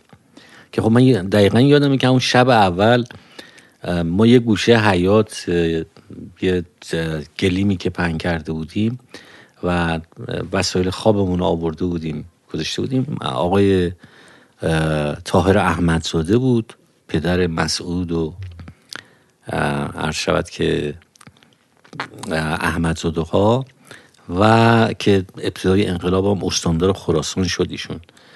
ایشون بود و که من یه کتابی بود که به اتفاق ایشون میخوندم. ده روزی که دنیا رو تکان داد مال رید که راجب انقلاب اکتبر و اینا بود. اونو از نظر اینکه به حال رو زبان انگلیسیمون ما کار بکنیم اینو با هم بخونیم به همین دلیل که آشنایی اونسی بین ما وجود داشت. ایشون بود و من بودم و یه طلبه ای هم بود که از فعالین همین فیزیه قوم بود و در اون ارتباط دستگیر شده بود به نام آقای حسینیا که این بچه اشکور گیلان بود و اتفاقا بعد از انقلاب تو دوره اول مجلس شورای اسلامی از رودسر به عنوان نماینده انتخاب شد و بعدم بعد از اون دوره اول نمایندگی توی کتابخانه ملی معاون آقای خاتمی بود. ایشون یه مدتی اونجا. دیگه بعدش دیگه اطلاع ندارم که چی بود. اون ما ستایی در واقع نشسته بودیم و بعد شبهای بعدم دیگه این برنامه ما بود که تا زمانی که خوابمون بگیره با هم بشینیم به گپ و گفت راجع به موضوعات و مسائل مختلف. و این جریانات ادامه داشت. خب به مناسبت های مختلف یه تعدادی آزاد می شدن که اینا عمدتا کسانی بودن که اون پروتکل های آزادی رو مراعات کرده بودن. یعنی اون پروسه که لازم بود شما نامه بنویسی و توبه بکنی و نامه ندامت و از این چیزها اینا انجام می‌شد. اینا این آزادی ها بود. ولی اولین گروهی که به صورت دست جمعی شاید چند روز قبل از سوم آبان 1357 بود که از طریق همون رادیوی با موج کوتاهی که علی طولو در واقع درست کرده بود رادیو از طریق رادیو دمشق ما مطلع شدیم که زمان آقای شریف امامی بود ظاهرا. ما مطلع شدیم که یه صحبتی شده که به صلاح دولت ایران اعلام کرده که 1200 زندانی سیاسی رو آزاد می‌کنه. و بعد خب چند روز بعدش ماها رو به ماها اعلام کردن که شما جزو اونایی که در واقع جزو این 1200 بودن اونا رو بهشون اعلام کردن و اون روز موعود من چون با لباس های شخصیم رفته بودم زندان قصر و در واقع موقعی که من از قصر بردن به زندان کمیته مشترک ضد خرابکاری بعد از اون ماجرای اسحال و شورش و فلان اینا شورشی که اونا می‌گفتن لباس های من مونده بود تو زندان قصد در من با لباس زندان رفتم کمیته مشترک و بعدم با همون رفتم اوین. و خب موقعی که از اوینم می‌خواستم برم بیرون لباس نداشتم. لباس شخصی خودم نداشتم. در با همون لباس زندان من رفتم بیرون. و یادم میاد که ما جز گروه های اول بودیم که رفتیم از زندان. ما رو صدا کردن گفتن بیاید برید بیرون. خب هنوز نگران بودیم. یعنی فکر می‌کنیم آقا این کلکی چیزی نیست. ای مواظب دورورمون بودیم. یه تیر نزنن یه فلان نکنن. به حال این سر سربالایی چیز رو رفتیم بالا. هوا دیگه کم کم رو به روشنی می‌رفت که داشت روشن می‌شد. ما رفتیم کنار این هتل اوین. اونجا ابتدای همین بزرگراه بزرگراهی که الان اسمش شمرانه اون موقع پارک فی بود اسمش. اونجا ایستادیم و پولم نداشتیم. یعنی چون تمام این پولایی که برای ما میومد این پولا می‌رفت توی یه حساب مشترکی برای کل بند هزینه می‌شد. خب دیگه اون, اون رو هم همراهمون نداشتیم. پس مجبور بودیم یه جوری با یه وسیله خودمون رو برسونیم به محل سکونتمون. یه وانت اومد که این شنیده بود که زندانیا آزاد میشن و لباس زندان منی که دید فکر می‌کنم پنج نفری که ما بودیم یکی دو تا دیگه از بچه هم این وضعیت رو داشتن. یعنی در واقع این چیز چشمگیری بود این لباس زندانی. اون ترمز کرد و گفتیم ما ما می‌خوایم بریم تا میدون کندی. اون موقع میدون توحید میدون کندی بود اسمش. چون فکر نمی کردیم که ما رو تک تک این بتونه برسونه دم خونه. گفتیم حالا تا اونجا بریم از اونجا مثلا یه تاکسی چیزی می‌گیریم هر کدوم تا در خونه همون و این بلافاصله برگشت گفت که شما زندانی هستین؟ که گفتن آزاد میشن اینا. گفتیم بله ما زندانی هستیم. خلاص ما رو سوار کرد و یه تعدادیمون رفتیم عقب وارنت و فلان و این مسیر رو طی کردیم تا میدون کندی و اونجا دیگه پیاده شدیم و هر کدوم خداویزی کردیم. از هم دیگه هر کدوم یه تاکسی گرفتیم و به سمت خونه من زمانی که رسیدم هنوز ساعت هفت نشد. من منزل پدرم رفتم.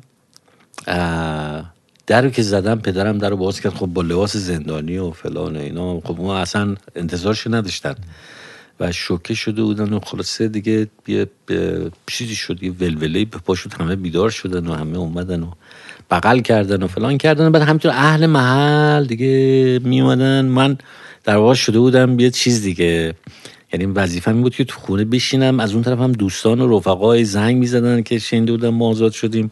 دوست داشتن ما رو بکشن بیرون و بریم و اینا هم نمیذاشتن. می‌گفتن اینا دارن میان دیدن تو.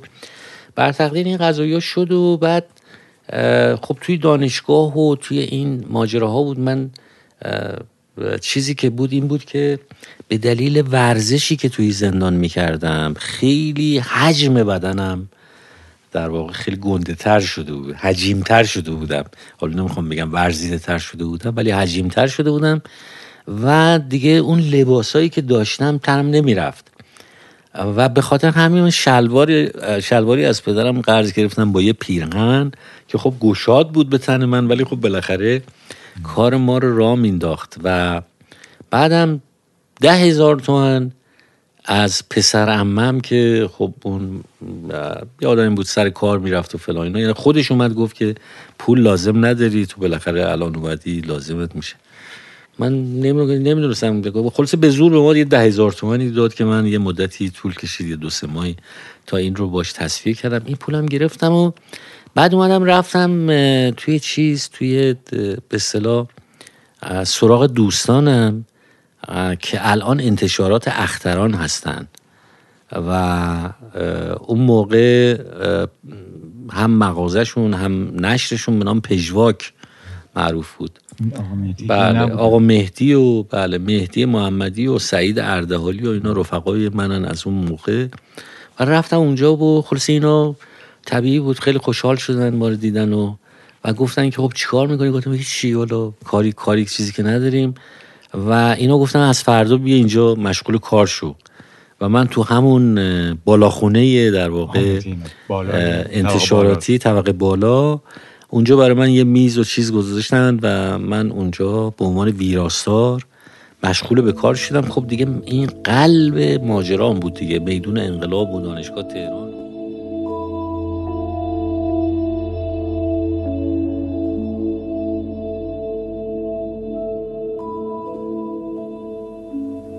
همه می‌دانیم که آزادی زندانیان سیاسی و سپس نطخ شاه در تلویزیون درباره پذیرش بخشی از مطالبات انقلابیون و تمامی اقداماتی که پس از آن کم و بیش با سستی انجام شد برای حفظ حکومت بی نتیجه بود.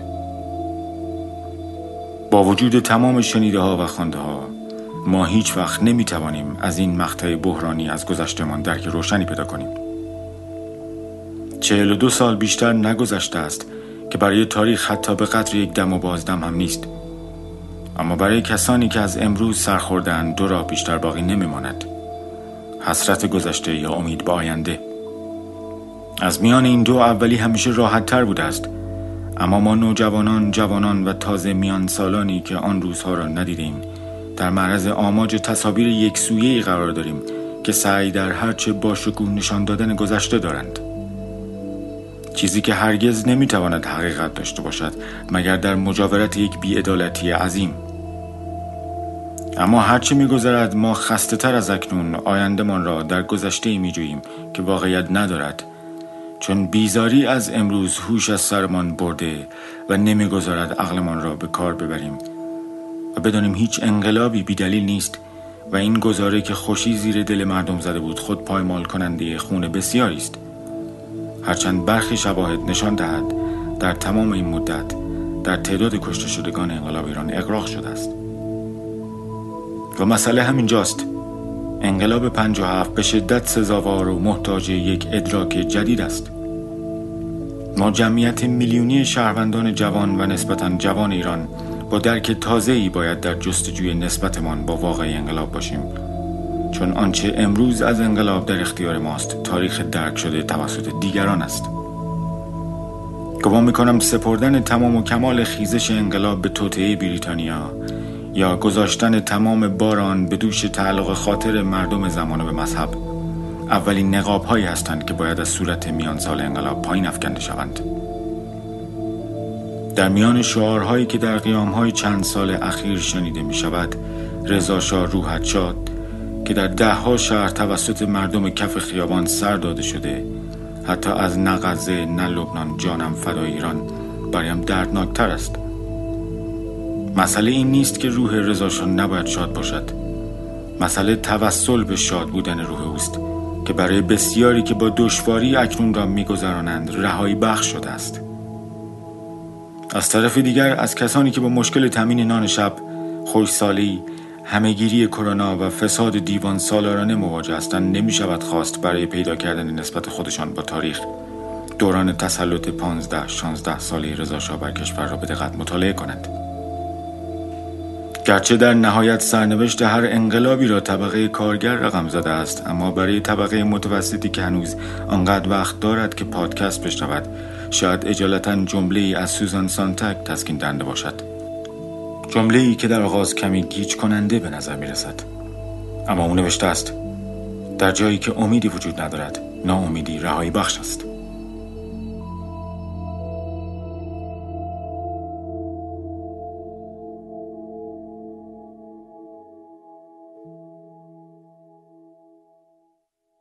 یکی از این روزا که یک روز فراموش ناشدنی بود برای من روزی بود که درگیری ها یه ذره جدیتر شده بود یه ذره حادتر شده بود و گاز اشکاور می‌زدن و منم خب اصلا تجربه گاز اشکاور نداشتم که باید چیکار کرد و چیکار نکرد. قسمت شمالی بازارچه کتاب یعنی درست روبروی سینما اون دری که روبروی سینما هست ما توی اونجا بودیم و اینا گاز اشکاور که می‌زدن یکی از این از اینا اومد افتاد جلوی در واقع ما و خب این من اصلا احساس کردم که دیگه جایی رو نمی‌بینم و و هی میخوردم به این در اون در. و یه فکر می‌کنم مثلا یه بچه 13 ساله 13 14 ساله توی این مایه ها بود. یه نوجوانی. این وقتی دید که من نمی‌تونم خودم رو مدیریت بکنم اومد دست من گرفت کشید آورد گوشه در واقع همون ورودی و از لای این نرده ها یه سری روزنامه در آورد. روزنامه رو قلمبه کرده بود و این آتیش زد گفت کلت بگیر روی این. بعد تو همین ماجرا که من کلم رو گرفتم روی و یواشاش بیناییم برگشت و دیگه می‌تونستم ببینم گفت خارج کشوری هستی؟ یعنی من برام خیلی جالب بود. تعبیری که این بچه دوازده سیزده ساله داشت اینکه خارج کشوری هستی که نمی‌دونی گاز اشکاور چیه. و این یه ماجرای خیلی چیزی بود برای من. و خب بعد از اون اصلا دیگه یه جریاناتی آغاز شد که جریان وسعت گرفت بیشتر شد تاسوعا و آشورای سال 57 آقای طالقانی در واقع این بعد از ماجرای 17 شهریور بود و خب یه حالت ارعابی هم ایجاد شده بود در جامعه. یعنی به حال یه ملاحظه و یه محافظه کاری حاکم بود. اون تظاهرات به حال به دعوت ایشون راه افتاد و که مردم می‌رفتن به سمت چیز و دقیقا من خاطرم است که توی همین خیابون آزادی اونجا در واقع شعارا یواش یواش رادیکال شد. شعارا رادیکال شد و خب نشون می‌داد که بر دستگاه سلطنتی روز به روز آجستر میشه برای کنترل این ماجرا و روز به روز به حال دامنه این اعتراض داره وسعت می‌گیره. شما همون روز آشورات فکر می‌کردید حکومت دخالت کنه؟ انتظار من من, من فکر می‌کردم احتمالش می‌دادیم دیگه. بله. یعنی همه و, و جالب بود که می‌تونم بگم که شاید اگر هر کس دیگری غیر از آقای طالقانی این دعوت رو به عمل آورده بود در اون روز فکر می‌کنم که ما با یه همچین جمعیتی مواجه نمی شدیم یعنی در واقع این خود اون نفوذ کلام و اعتبار و اهمیتی بود که ایشون داشت توی افکار عمومی و یک خاطر جمعی هم می‌داد در واقع به چیز که خب بالاخره ایشون در عین اینکه روحانی پیشروی بودن خب بسیار بسیار جنبه خردگرایانه قوی داشتن. اصلا توی همه ملاحظاتشون این دیده می‌شد. به همین دلیل من فکر کنم که خب این موثر بود. و همینطور اومد. از اون طرف یه جریاناتی شروع شد به این صورت که یک خللی ایجاد شده بود در تولید کارخانجات و و اعتصاب و حقوق عقب میافتاد و یه همچین ماجراهایی وجود داشت که یادم میاد که یه جریانی از دانشجوها پا می شدن می‌رفتن توی این کارخانجات. اعلام همبستگی می‌کردن با این کارگرا. حتی من یادمی که در آکانفلز این آقای لاجوردی رو که مدیر اونجا بود این آقای لاجوردی رو در یه اتاقی حبس کردن و خلصه فرستادن دست چکش رو آوردن. و همونجا دادن یه چکی ایشون صادر کرد برای حقوق معوقه اونو دادن دست یکی از این کارگرا رفت مثلا این حقوق چیز کرد. همه اینا انعکاسش و اینا منجر شد به اینکه این اصلا تبدیل به یه جریان وسیعی شد که تا روز انقلاب هم این ادامه داشت. یعنی آخرین اینها کارخونه جنرال بود آبگرم کنه جنرال و اینا تو جاده قدیم کرج. که اونجا دیگه در واقع یه مقداری نیروهای مذهبی هم متوجه ماجرا شده بودن و من یادم میاد که یه تحسنی در اون هفته های اون هفته منتهی به 22 بهمن که تحسن بود در اون کارخونه جنرال و این گروه های مختلف از دانشجو کارگر غیره اینا می‌رفتن و اونجا یه زمانی رو سپری می‌کردند در بین کارگران متحسن. برنامه ها تقسیم شده بود. یک ساعت مثلا فرض کنید که این چپی ها برنامه داشتن یک ساعت اتفاقا نیروهای مذهبی. و یادم میاد که یکی از این روزا که من رفته بودم دقیقا چون من مثلا یه چیزی حدود دو ساعتی شده بود که اونجا بودم یادم میاد که اون برنامه مذهبی رو در واقع رهبر انقلاب اونجا مدیریت می‌کردن. یعنی حالا کی قرآن بخونه حالا یه بحثی رو مطرح می‌کردن بعد که نوبت تموم می‌شد نوبت به این طرف که اومد اونم یکی از این بچه های رهبران فدایی ها بود که خیلی جالب بود. یعنی خود این صحنه به نظرم می‌رسه که جز خیلی دوست داشتم مثلا یه عکاسی چیزی اینو می‌گرفت. این خودش خیلی چیز بود که مثلا تو قبل از انقلاب چطوری اینا بالاخره نیروهای مختلف جامعه پا به پای هم کنار همدیگه. یعنی این اوج بیزاری بود که از اون مجموعه موجود داشتن. کار ندارم که درست بود غلط بود اینا اینا اصلا بحثای دیگری است. ولی این و اینکه با هر کسی می‌تونستن اینا متحد بشن در رابطه با اون موضوعی که موضوع بیزاری اینا بود. دیگه براتون اجرا بکنم. بعد. چون مطمئنم از اینهای خوش می‌خواد اومد. آهنگش به اسم آی شاید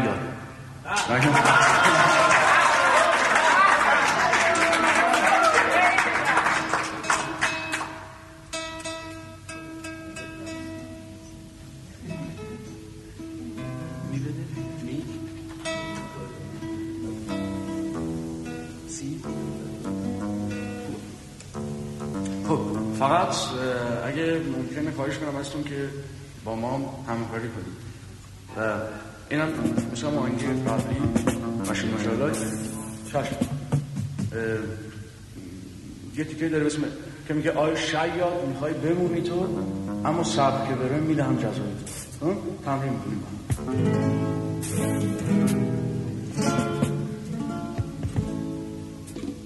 آی شاید می‌خوای بمونی تو اما سر که بره می‌دهم جزای تو. اما سر که بره می‌دهم جزای تو. برافو عالی شما از منم بهتر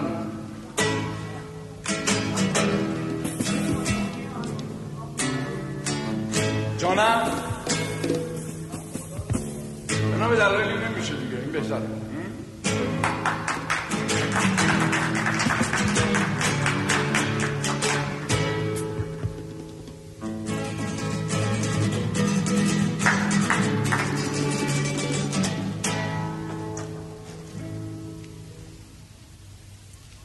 رنج و عذاب از من شنگی شاب از تو خون جگر از من موی خذاب از تو. آی شیا می‌خوای بمونی تو اما سر که بره می‌دهم جزای تو.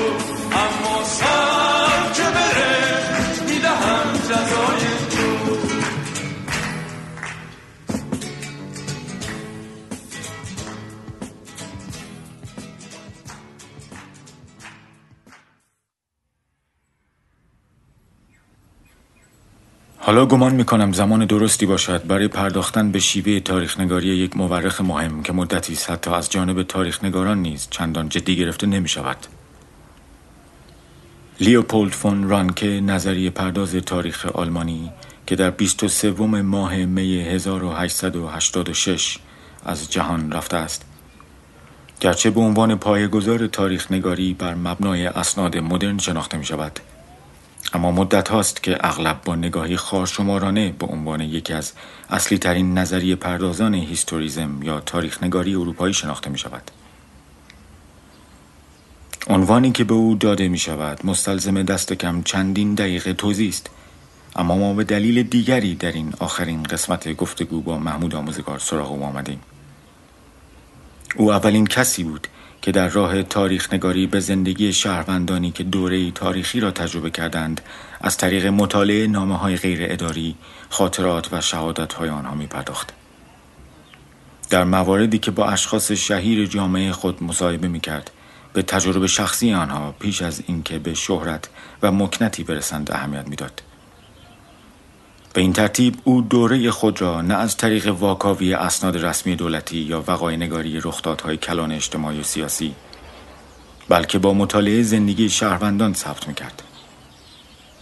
قرنها قبل از او پلوتارک تاریخنگار رومی که در یونان به دنیا آمده بود بنای مطالعه تطبیقی در تاریخ را گذاشت. او زندگی شخصی آدمهای مهم تاریخ را از طریق تطبیق و مقایسه با یکدیگر به ثبت میرساند. و لزوما به ذکر فتوحات و دستاوردهای سیاسی آنها مشغول نمی‌شد. همین گرایش او بود که سده ها بعد چراغ راهی برای شکسپیر در نمایشنامه نویسی شد. پلوتارک مثلا زندگی اسکندر کبیر در تمدن یونانی را با ژولیوس سزار رومی تطبیق می‌داد تا از راه این مطالعه تطبیقی دو تمدن بزرگ را با هم مقایسه کرده باشد. فون رانکه نیز این گرایش را بار دیگر به کار برد اما تطبیق او به جای اشخاص برجسته سیاسی مقایسه تاریخ رسمی با زندگی شهروندانی بود که آن دوره را زیسته بودند. البته رانکه بابت پرداختن به موضوعات مرسوم تاریخی مثل ذکر یک جنگ بزرگ و کمتر اهمیت دادن به طبقات فرودست جامعه مورد انتقاد مارکس بود. مارکس باور داشت رانکه به همان ابر رخدادهایی می‌پردازد که از پیش از واکاوی تاریخی او نیز توی چشم مردم بودند. به عبارتی او می‌گفت که رانکه با پرداختن به اتفاقات بزرگ از آنها ویرانه های تاریخی قدسی می سازد که کارکردی ندارند جز اینکه زندگی فرودستان را مدفون کنند. اما صرف نظر از پرداختن رانکه به آنچه مارکس چشماندازهای تکراری می‌خواند روش او در قرن بیستم مورد استفاده مورخان زیادی قرار گرفت. به این ترتیب بازگویی یک داستان عاشقانه در نوجوانی که مصادف بوده است با یک قیام یا شورش حالا دیگر علاوه بر ارزش های ادبی و انسانی بهایی تاریخی میافت اما این تمام تاریخ نیست. هنوز کلان واقعه ها مهم بودند. در نیمه دوم قرن بیستم اریک هابسبام مورخ پرآوازه انگلیسی که البته متخصص تاریخ امپراتوری انگلستان در قرن 19 بود. در مورد یک اعتصاب کارگری روایتی موازی ارائه می‌داد. او زندگی دهها کارگر را همراه با رخدادهای عمومی جامعه بررسی می‌کرد. حتی یادداشت می‌کرد در روزی که اعتصاب شکست خورد کارگران مورد مطالعهش چه غذایی برای نهار داشتند. همین بررسی خوراک کارگران در یک بازی سه ماهه نشان می‌داد آنها چقدر فقیرتر شدند. در اواخر دهه سی قرن گذشته میلادی وقتی راننده های اتوبوس لندنی اعتصاب کردند زندگی یکی از کارگرانی که در روز اعتصاب کتک مفصلی از پلیس خورده بود دستمایه کار تاریخی شد. کارگران بابت تحمل ساعتهای طولانی کار که بدنهایشان را فرسوده کرده بود معترض بودند.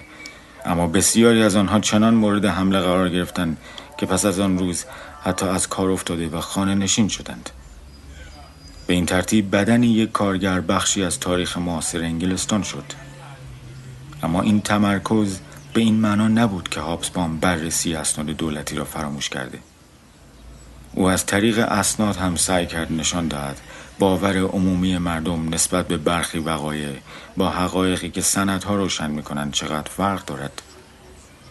شاید تلاش این نوع از تاریخ نگاری سبب شود تصویر کمی ملموستر از روزهای سپری شده در دل تاریخ به ما ارائه شود. شاید مقایسه زندگی آدم هایی که تجربه اشغال الجزیره توسط فرانسوی ها را از سر گذراندند با زندگی امروز ما بیش از بازخانی اسناد دولتی الجزیره نشان دهد که در آن زمان چه بر مردم گذشته. چون مگر نه اینکه تاریخ انباشت میلیون ها زندگی است.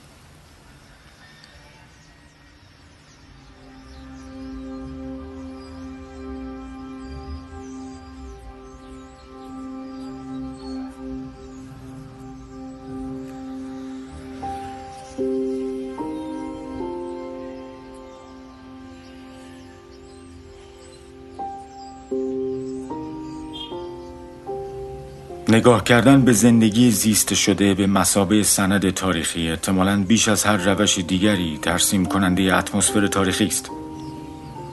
در این روش تاریخ در اوج کنشگری علمی دارای احساس هم می شود چون حالا دیگر فقط گاه شمار صلب و وظیف شناس وقای نیست. اکنون است که می توانیم ذره به مفهوم تصمیمات مردمان قبل از ما راه پیدا کنیم. ماجرای کت و شلوار خریدن محمود آموزگار خردسال را در قسمت دوم به یاد می آورید که چگونه یک کودک مسئله ورود چک به داد و های مردم معمولی را حلاجی کرد. محمود هشت نه ساله در آن لحظه گواهی تاریخ بر یک تغییر بود. شاهدی که به جای اعداد و ارقام قلب خود را پیشکش تاریخ کرد تا نشانی باشد بر تغییرات اجتماعی دورانش. دیدن گریه های مادرش در پس کوچه ای در امیریه وقتی میشنید مردی می‌خواد آنها را از هم جدا کند. کتک خوردن او بر سردر استادیوم امجدیه. تک خیابان بزرگ مشکین شهر زیر برف و ژیانی که به هنگام گرفتن نتیجه کنکور بر آن سوار بود. نه تنها گذشته محمود آموزگار که بخشی از تاریخ معاصر کشور من نیز هست. انگار من هم بر آن ژیان سوار بودم. من هم تا قله سبلان رفتم. من هم بر تن تیربار شده واعظاده گریستم. من هم در خیابان 24 اسفند انقلاب کردم.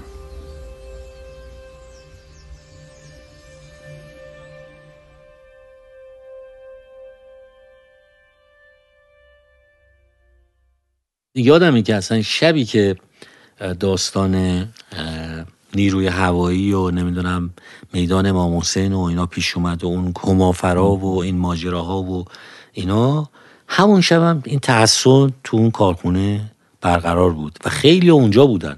یعنی شما کجا بودین اون موقع؟ من خب اون توی توی اونجا بودم و اونجا یکی از بچه اومد گفت آقا اینجا چرا نشستیم بلنشین اصلا الان میدان امام حسین و اینا. ما راه افتادیم اونجا بعد اونجا توی یه پادگانی بود که رفته بودن پادگان رو خل سلاح کرده بودن. یعنی در واقع اصل رفته بودن تو اسلحه خونه اسلحه ها رو برداشته دادن آوردن. یه یوزی هم به ما رسید. یعنی توی این ماجرای یوزی هم به ما رسید که ما یه شب تا صبحی رو مثلا روی یه پشتبونی ما توی همین حوالی چیز ما گذروندیم. تا روز بعد که دیگه آبا از آسیاب افتاد و و چیز شد؟ وضعیت؟ یه بار به من جسارتا گفتین یه دوستی داشتین که مردم اشتباهش گرفتن با ساواکیا. نه این همون آدم مجری فدایی اون کارخانه جنرال بود. اسمش اسمش یادم اسمش یادم نیست که ماجرا رو اسم... برای ما میگین؟ جا؟ مایل هستین اون اون آ- رو؟ ما- ماجراش اینجوری بود. اون همون روز بعد که دیگه میگم همه چیز آبا از آسیاب افتاد ما از میدان امام حسین پیاده را افتادیم که بریم به سمت منزل.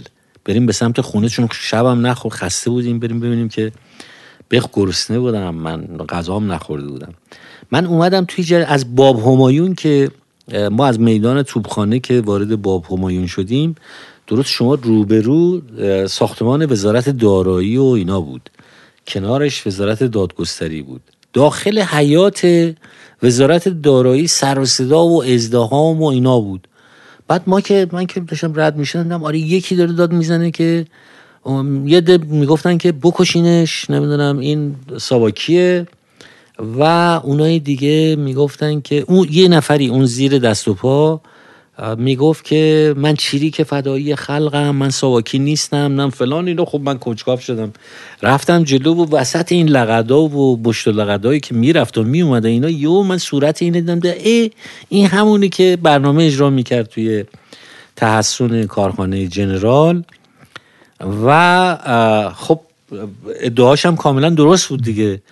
و اون لحظه من تصمیم کردم خب واقعا هم یعنی یه خشم کور یعنی من اونجا انقلاب رو برای اولین بار فهمیدم که یعنی چی؟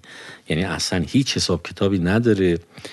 و خب یه این یوزی رو چیز کردم از زامن خارج کردم. یه رگبار هوایی زدم. خب یه ذره همه رفتن عقب و اینا.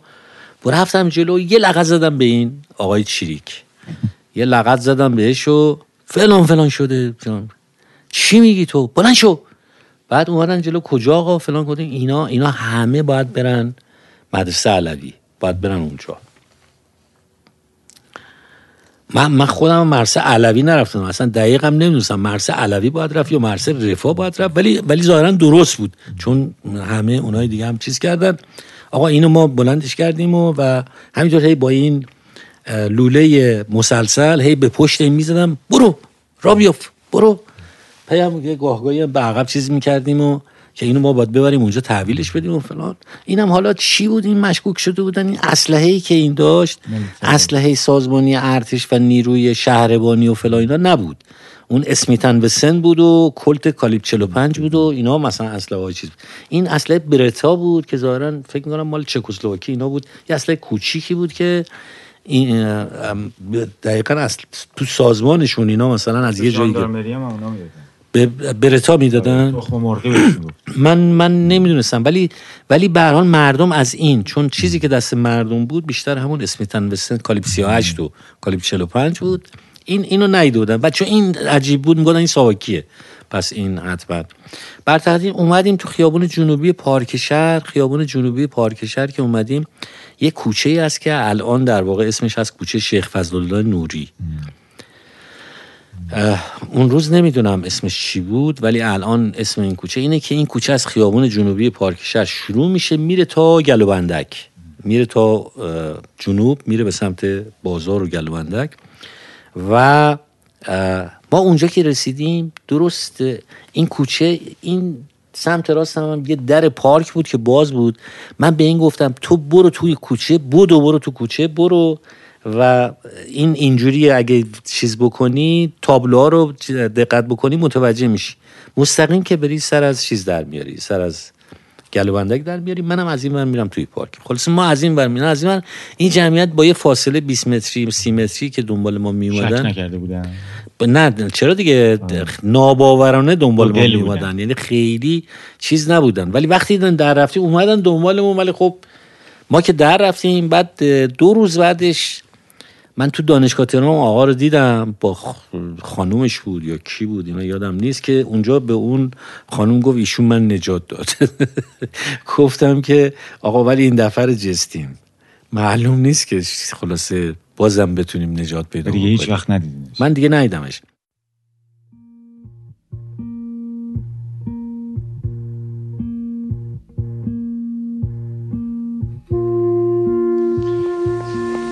مسئله یکی نیست این سوال شما چندین سوالشه اولا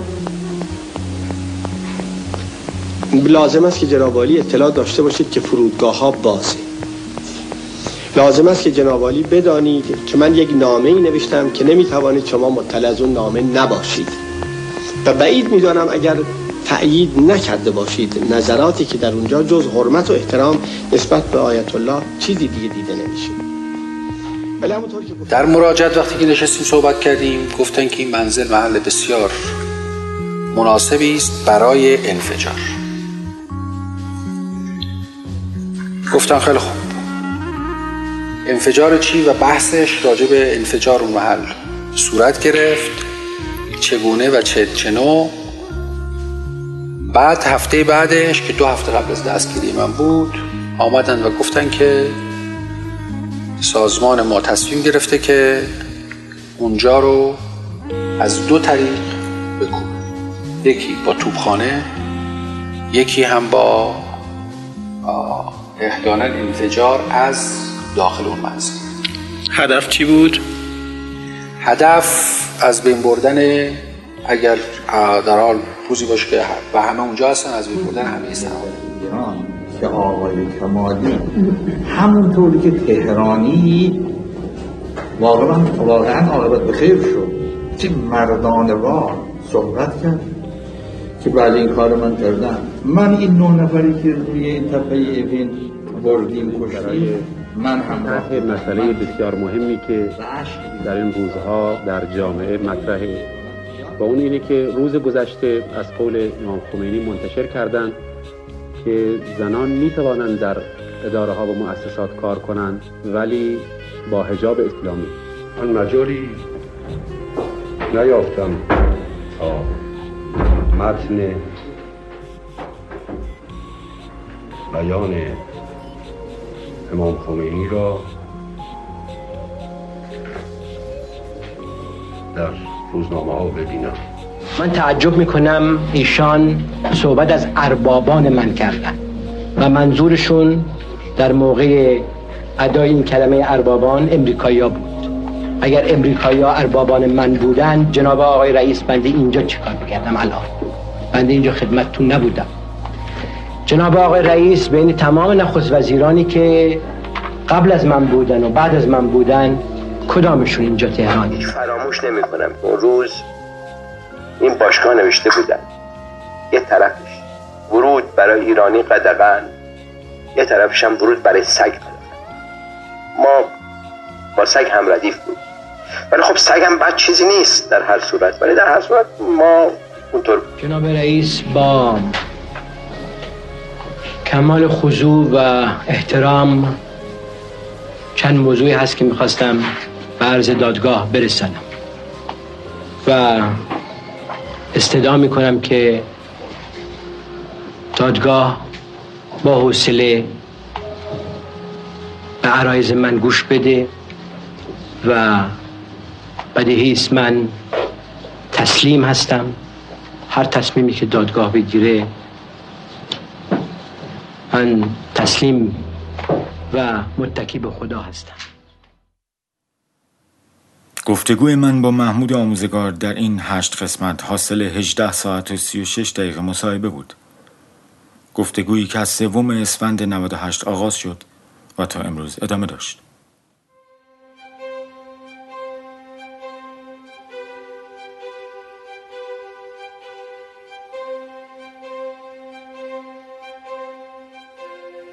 بیست و هفتم دیما آخرین بار ما سی و یک روز پیش ضبط کردیم. امروز یک روز آفتابی دمای هوام نه درجه است متاسفانه وارونگی هوام شده و بالغ بر 20 روز بارون نباریده. البته این آقای محمدی میگه روز هوا خیلی بهتر چون با سوم گفتگو با آقای آموزگار همان روز 27 دی ماه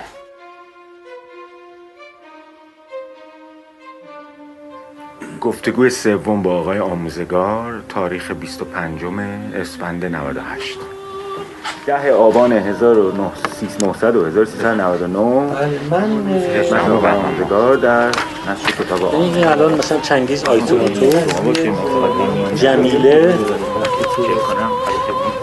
ولی من این قرمزه نشون که در حال رکورد. هست ما با اجازت بنگاه نشریات پروژش بله.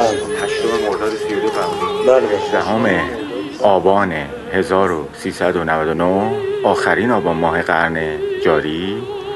در کتاب فروشی نشر عامه خدمت آقای آموزگار. فایل اول گفتگو با آقای آموزگار. 19 آبان کتاب فروشی کتاب عامه.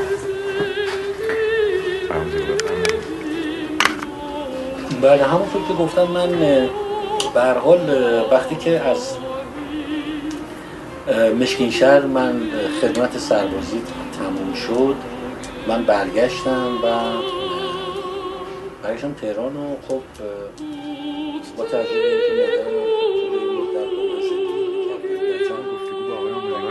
آفتابی شش بهمن که متاسفانه 11 درجه هم شد. و گرم شد. می‌فرمایید آقای آموزگار، با دوستان مصطفی شاهینان شما راجع به شاهینان صحبت کرده بودید. یا اگر نه اصلا راجع به چه چیزهایی با هم حرف زده بودید؟ ببینید یه چیزی که بود اول روز چهاردهم اردیبهشت 1400 دوم همان تاریخ چهاردهم بهمن. کتاب فروشی نشر کتاب عامه. نشر کتاب نشر کتاب عامه. کتاب عامه. بله. بله. ما می‌دونیم که این چرا کتاب عامه شده دیگه. خیر. من ما در واقع سال 71 من اسم عامه رو انتخاب کردم. 1371 یعنی وقتی شرکتمون رو ثبت کردم شرکت کتب و مجلات بین المللی عامه خب؟ ولی پروانه نشرمون رو ما سال 15 87 اسفند 1398 در بهار شمالی خیابون تبا. آقای آموزگار بفرمایید. و, و جالبه که 23 بهمن 23 بهمن یه دوست من که همون فیلسوف اسارپور که ما با هم همبند بودیم در اوین و تو همون بند سه و فلان اینا گفت آقا بریم این زندانمون رو ببینیم. ما پاش شدیم راه افتادیم رفتیم اوین و بعد همون عدر که وارد می‌شدیم دیدیم آره یه عده هستن که خلسلاح می‌کنن مردم رو. یعنی حالا اینا مال کم- یعنی اینا نطفه های کمیته بود دیگه که کمیته های اسلامی که راه افتاده بود. این ما اومدیم و رفتیم و بالاخره البته خب ما تمام این دورانی که اونجا بودیم با چشمند می‌رفتیم. اینی که خیلی تازگی داشت این چیزایی که می‌دیدیم. ای این راهرو این بود. مثلا به نظرم می‌رسید که مثلا کوچیکتر بود یا بزرگتر بود فلان. ولی ابعاد واقعی رو نمی‌دونستیم. اومده بودیم پشت اون یه پنجره تو اون راهرو بود که این مشرف به حیات و اون ساختمان بند بود. بعد اینا رو مثلا شمرده بودیم. خب این این یک بوده این بند دو این سه پس با مثلا اینجاییم. اون مثلا اتاق ما بوده. همینطور داشتیم برای همدیگه می‌گفتیم یه عده دور ما جمع شده بودن. بعد یه یکی از سر من گفت آقا شما اینجا کار می‌کردین؟ من بدونی که برگردم و اینا گفتم نه آقا ما زندانی بودیم اینجا. گفت زندان چی چی؟ نه اتاق کارتون اینجا بوده؟ خلاصه ما برگشتیم نگاه کردیم دیدیم آره یه عده‌ای و اینا من چون صحنه روز قبلش هم با اون بابا دیده بودم که اینجوری شده به این رفیقم گفتم که آقا بیا بریم. بیا بریم مثلا خیلی خطریه. گفتیم که نه آقا ما زندانی بودیم ببین میله ها رو نگاه کن. خلاصه کلی دلیل و اینا. اون با چون رو پنجره ها میله وجود داشت گفتم اتاق کار که میله نمی‌ذارن که گفت ای زندان تو این بوده این که بد نبوده که خیلی هم خوب بوده. خونه فلان. خیلی پس اون بوده. سیاه چاله چی شد؟ گفتم کدوم سیاه چاله؟ میگه همونجا که با آسانسور میرن میان شکنجه می‌کردن. گفتم والا ما ندیدیم دیدیم بدتر شد. یعنی اومدیم گفتیم آقا با سرعت فلنگو ببندیم بریم. و این دومین چیزی بود که خلاصه یه تصویر خیلی اوریان خشنی رو در مقابل دیدگان من قرار داد و اون اینی که چقدر انقلاب کوره. یعنی اصلا هیچ توقع و انتظاری نمی‌تونی تو داشته باشی که همه چی خلاصه میزون مرتب نمی‌دونم انجام بشه و بره جلو.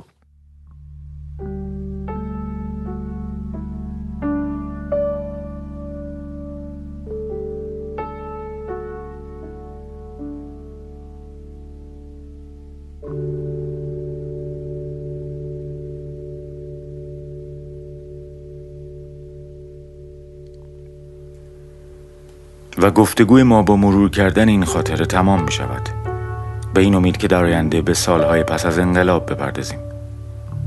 آنچه در این هشت قسمت گذشت حاصل 25 سال زندگی مردی بود که چند روز پیش از کودتای 28 مرداد به دنیا آمد و پس از آن تک تک سالهای متلاطم تاریخ معاصر ایران را زیسته است. اما شاید اینجا بهتر باشد به دو اشتباه در طول این هشت قسمت اشاره کنم.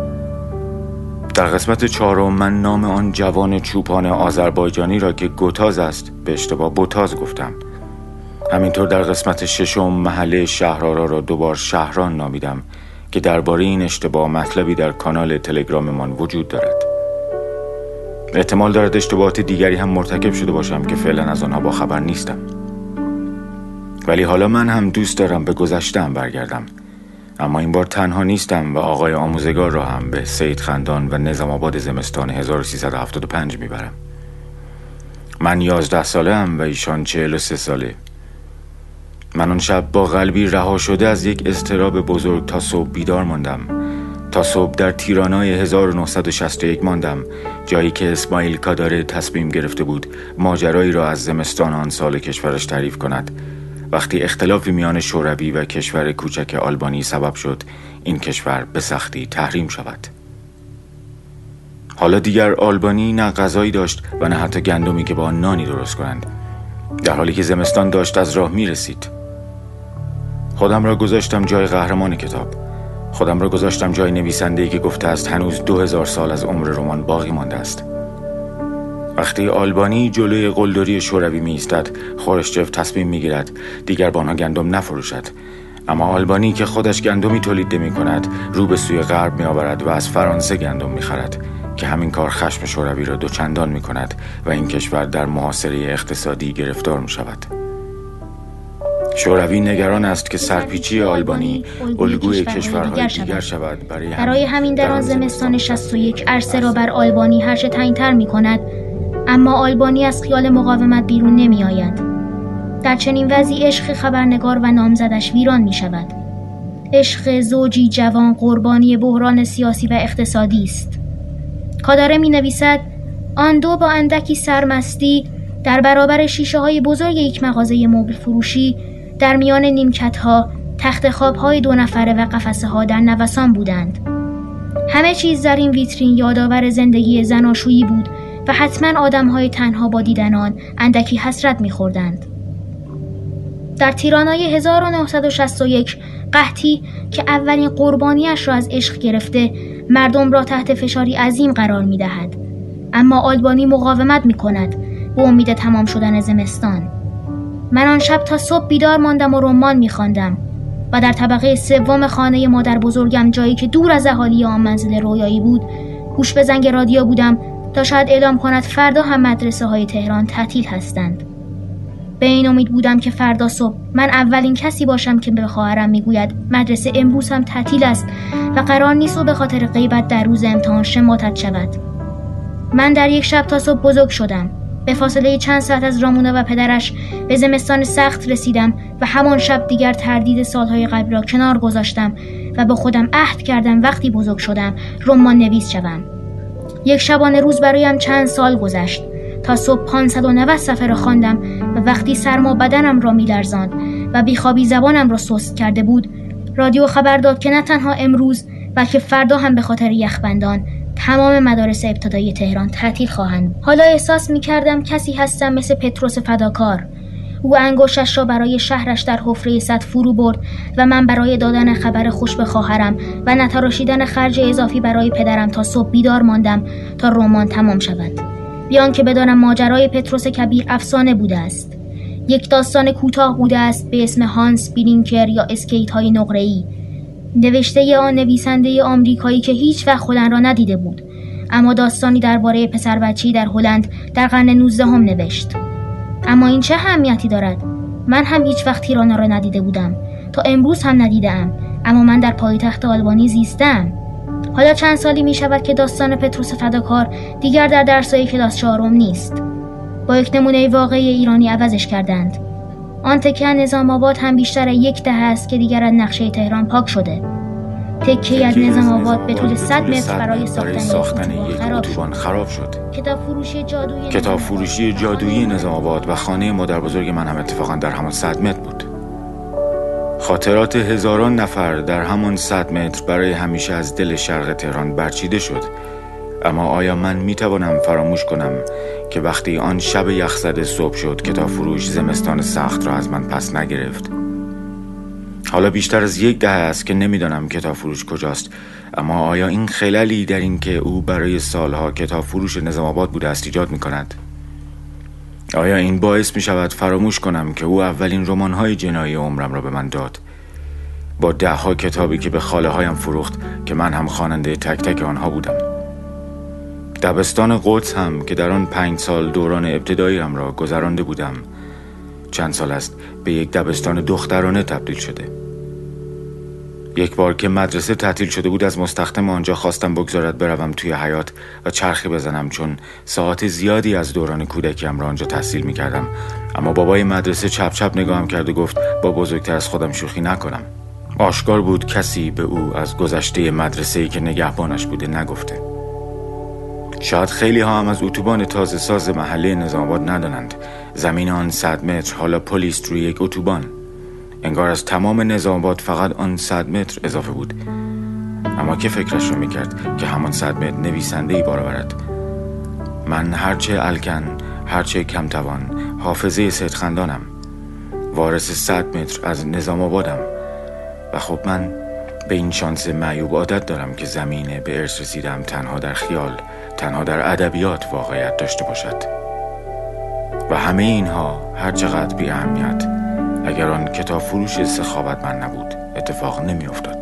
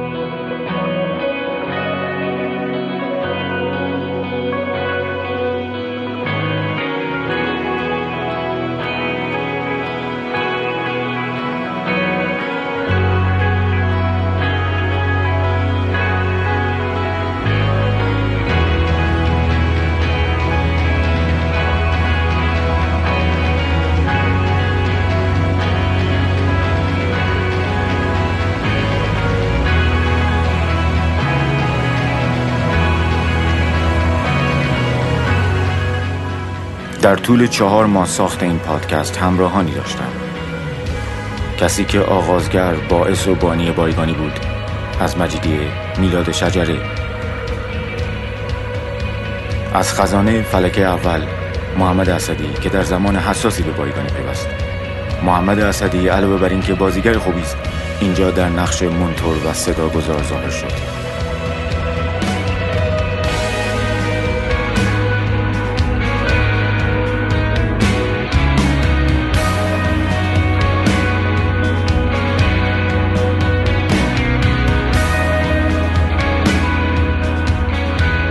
از بلوار کشاورز محمد رضا سخایی طراح وبسایت بایگانی که در بسیاری از موارد بی نهایت به من یاری رساند.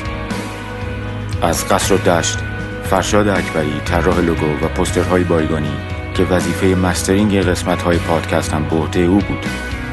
نقاشی پسترهای فصل اول بایگانی نیز از آثار فرشاد هستند. از کارون شمالی، آیسان مرامی و محمد رضا مرامی که به عنوان گوینده در بایگانی حضور داشتند.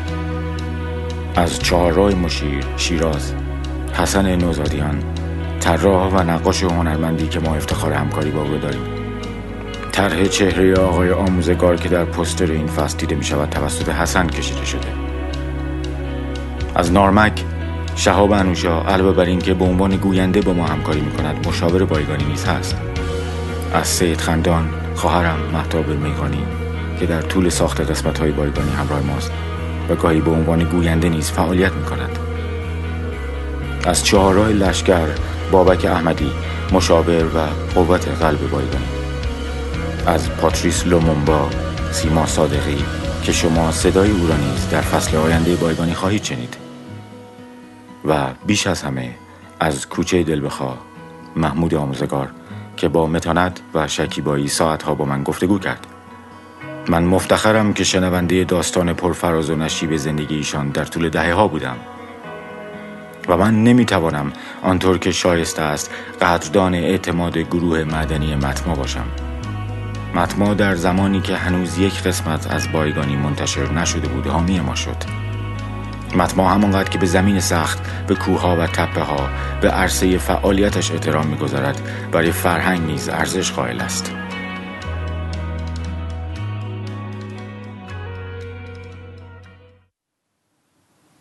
حالا به افتخار آقای آموزگار ترانه مای وی از فرانک سیناترا که در 1974 در مریسون سکویر گاردن اجرا شد میشنویم من ترجمه این ترانه را به روش خودم آنطور که دوستش دارم خواهم گفت که قطعا بی ایراد نیست We will now do the national anthem, but you needn't rise.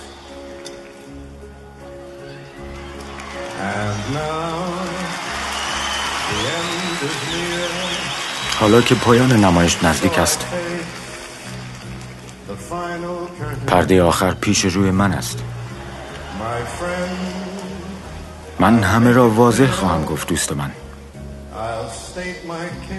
و درباره چیزهایی که بهشان اطمینان دارم بی پرده خواهم گفت زندگی پروپیمانی را از سر گذراندم در تمام شاهراها سفر کردم. و خیلی بیشتر خیلی مهمتر از اینها. به روش خودم زندگی کردم.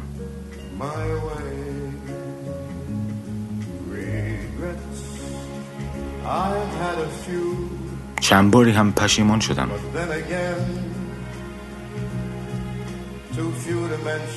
اما آنقدر ناچیزن که یادشان نمی کنم. من هر آنچه را لازم بود انجام دادم. بی استثنا.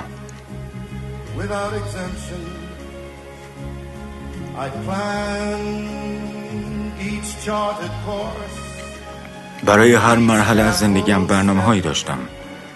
و حواسم بود در راه های فرعی قدم هایم را درست بردارم. و خیلی بیشتر خیلی مهمتر از اینها. من به روش خودم زندگی کردم. و بله وقتهایی هم بود که مطمئنم ازشان با خبری. وقتهایی که لغمه های بزرگتر از دهانم برداشتم. و این مال زمانهایی بود که شک داشتم. با این حال همه چیز را جویدم و توف کردم. همه اینها را از سر گذراندم با اقتدار ایستادم و به روش خودم زندگی کردم.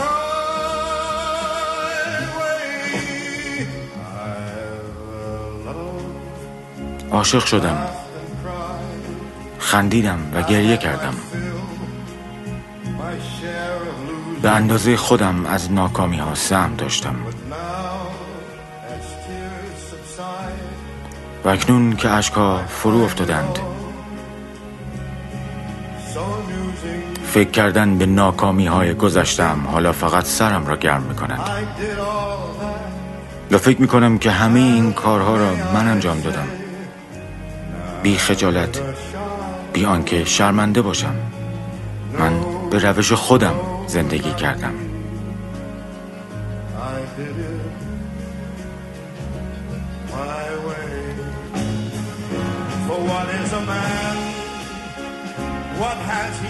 یک مرد تمام چیزهایی را که احساس کرده به زبان می آورد که اگر جز این باشد به چه دردی می خورد من کسی نیستم که زانو زده باشد. گذشتم نشان می دهد که در برابر سختی ها ایستاده ام و بله من زندگیم را به روش خودم زیستم.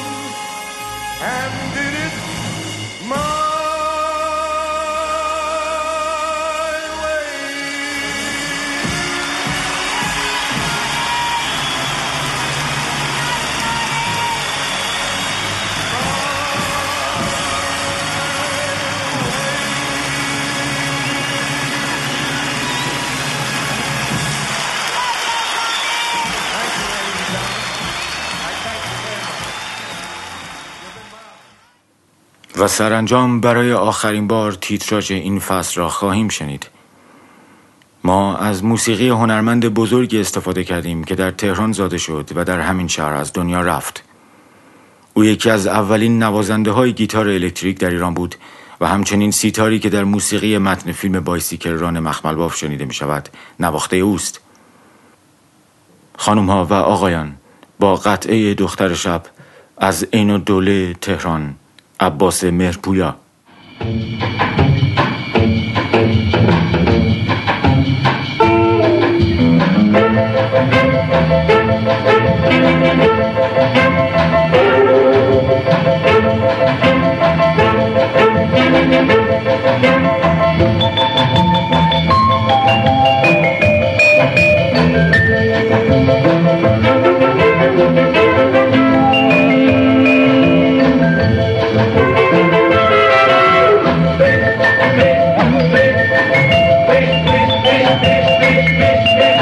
شود تو دریا اسیر باران شگفت قایب به موج توفان نپیچد امشب لرات ما ترانه های شود حامی بایگانی در طول این فصل گروه مدنی متما بود متما یک شرکت بخش خصوصی است که در حوزه کشف، استخراج و فراوری سنگ های مدنی خاص سنگ آهن و مس فعالیت می کند. بندر نیاید. روحم گم شد در توفان ها دیگر نیاید. بیا که تا ابد تو را صدا کنم. به روی ماستا خدا خدا کنم. بیا که تا ابد تو را صدا کنم. تا فصل بعد مواظب خودتان و آنهایی که دوستشان دارید باشید و به امید دیدار.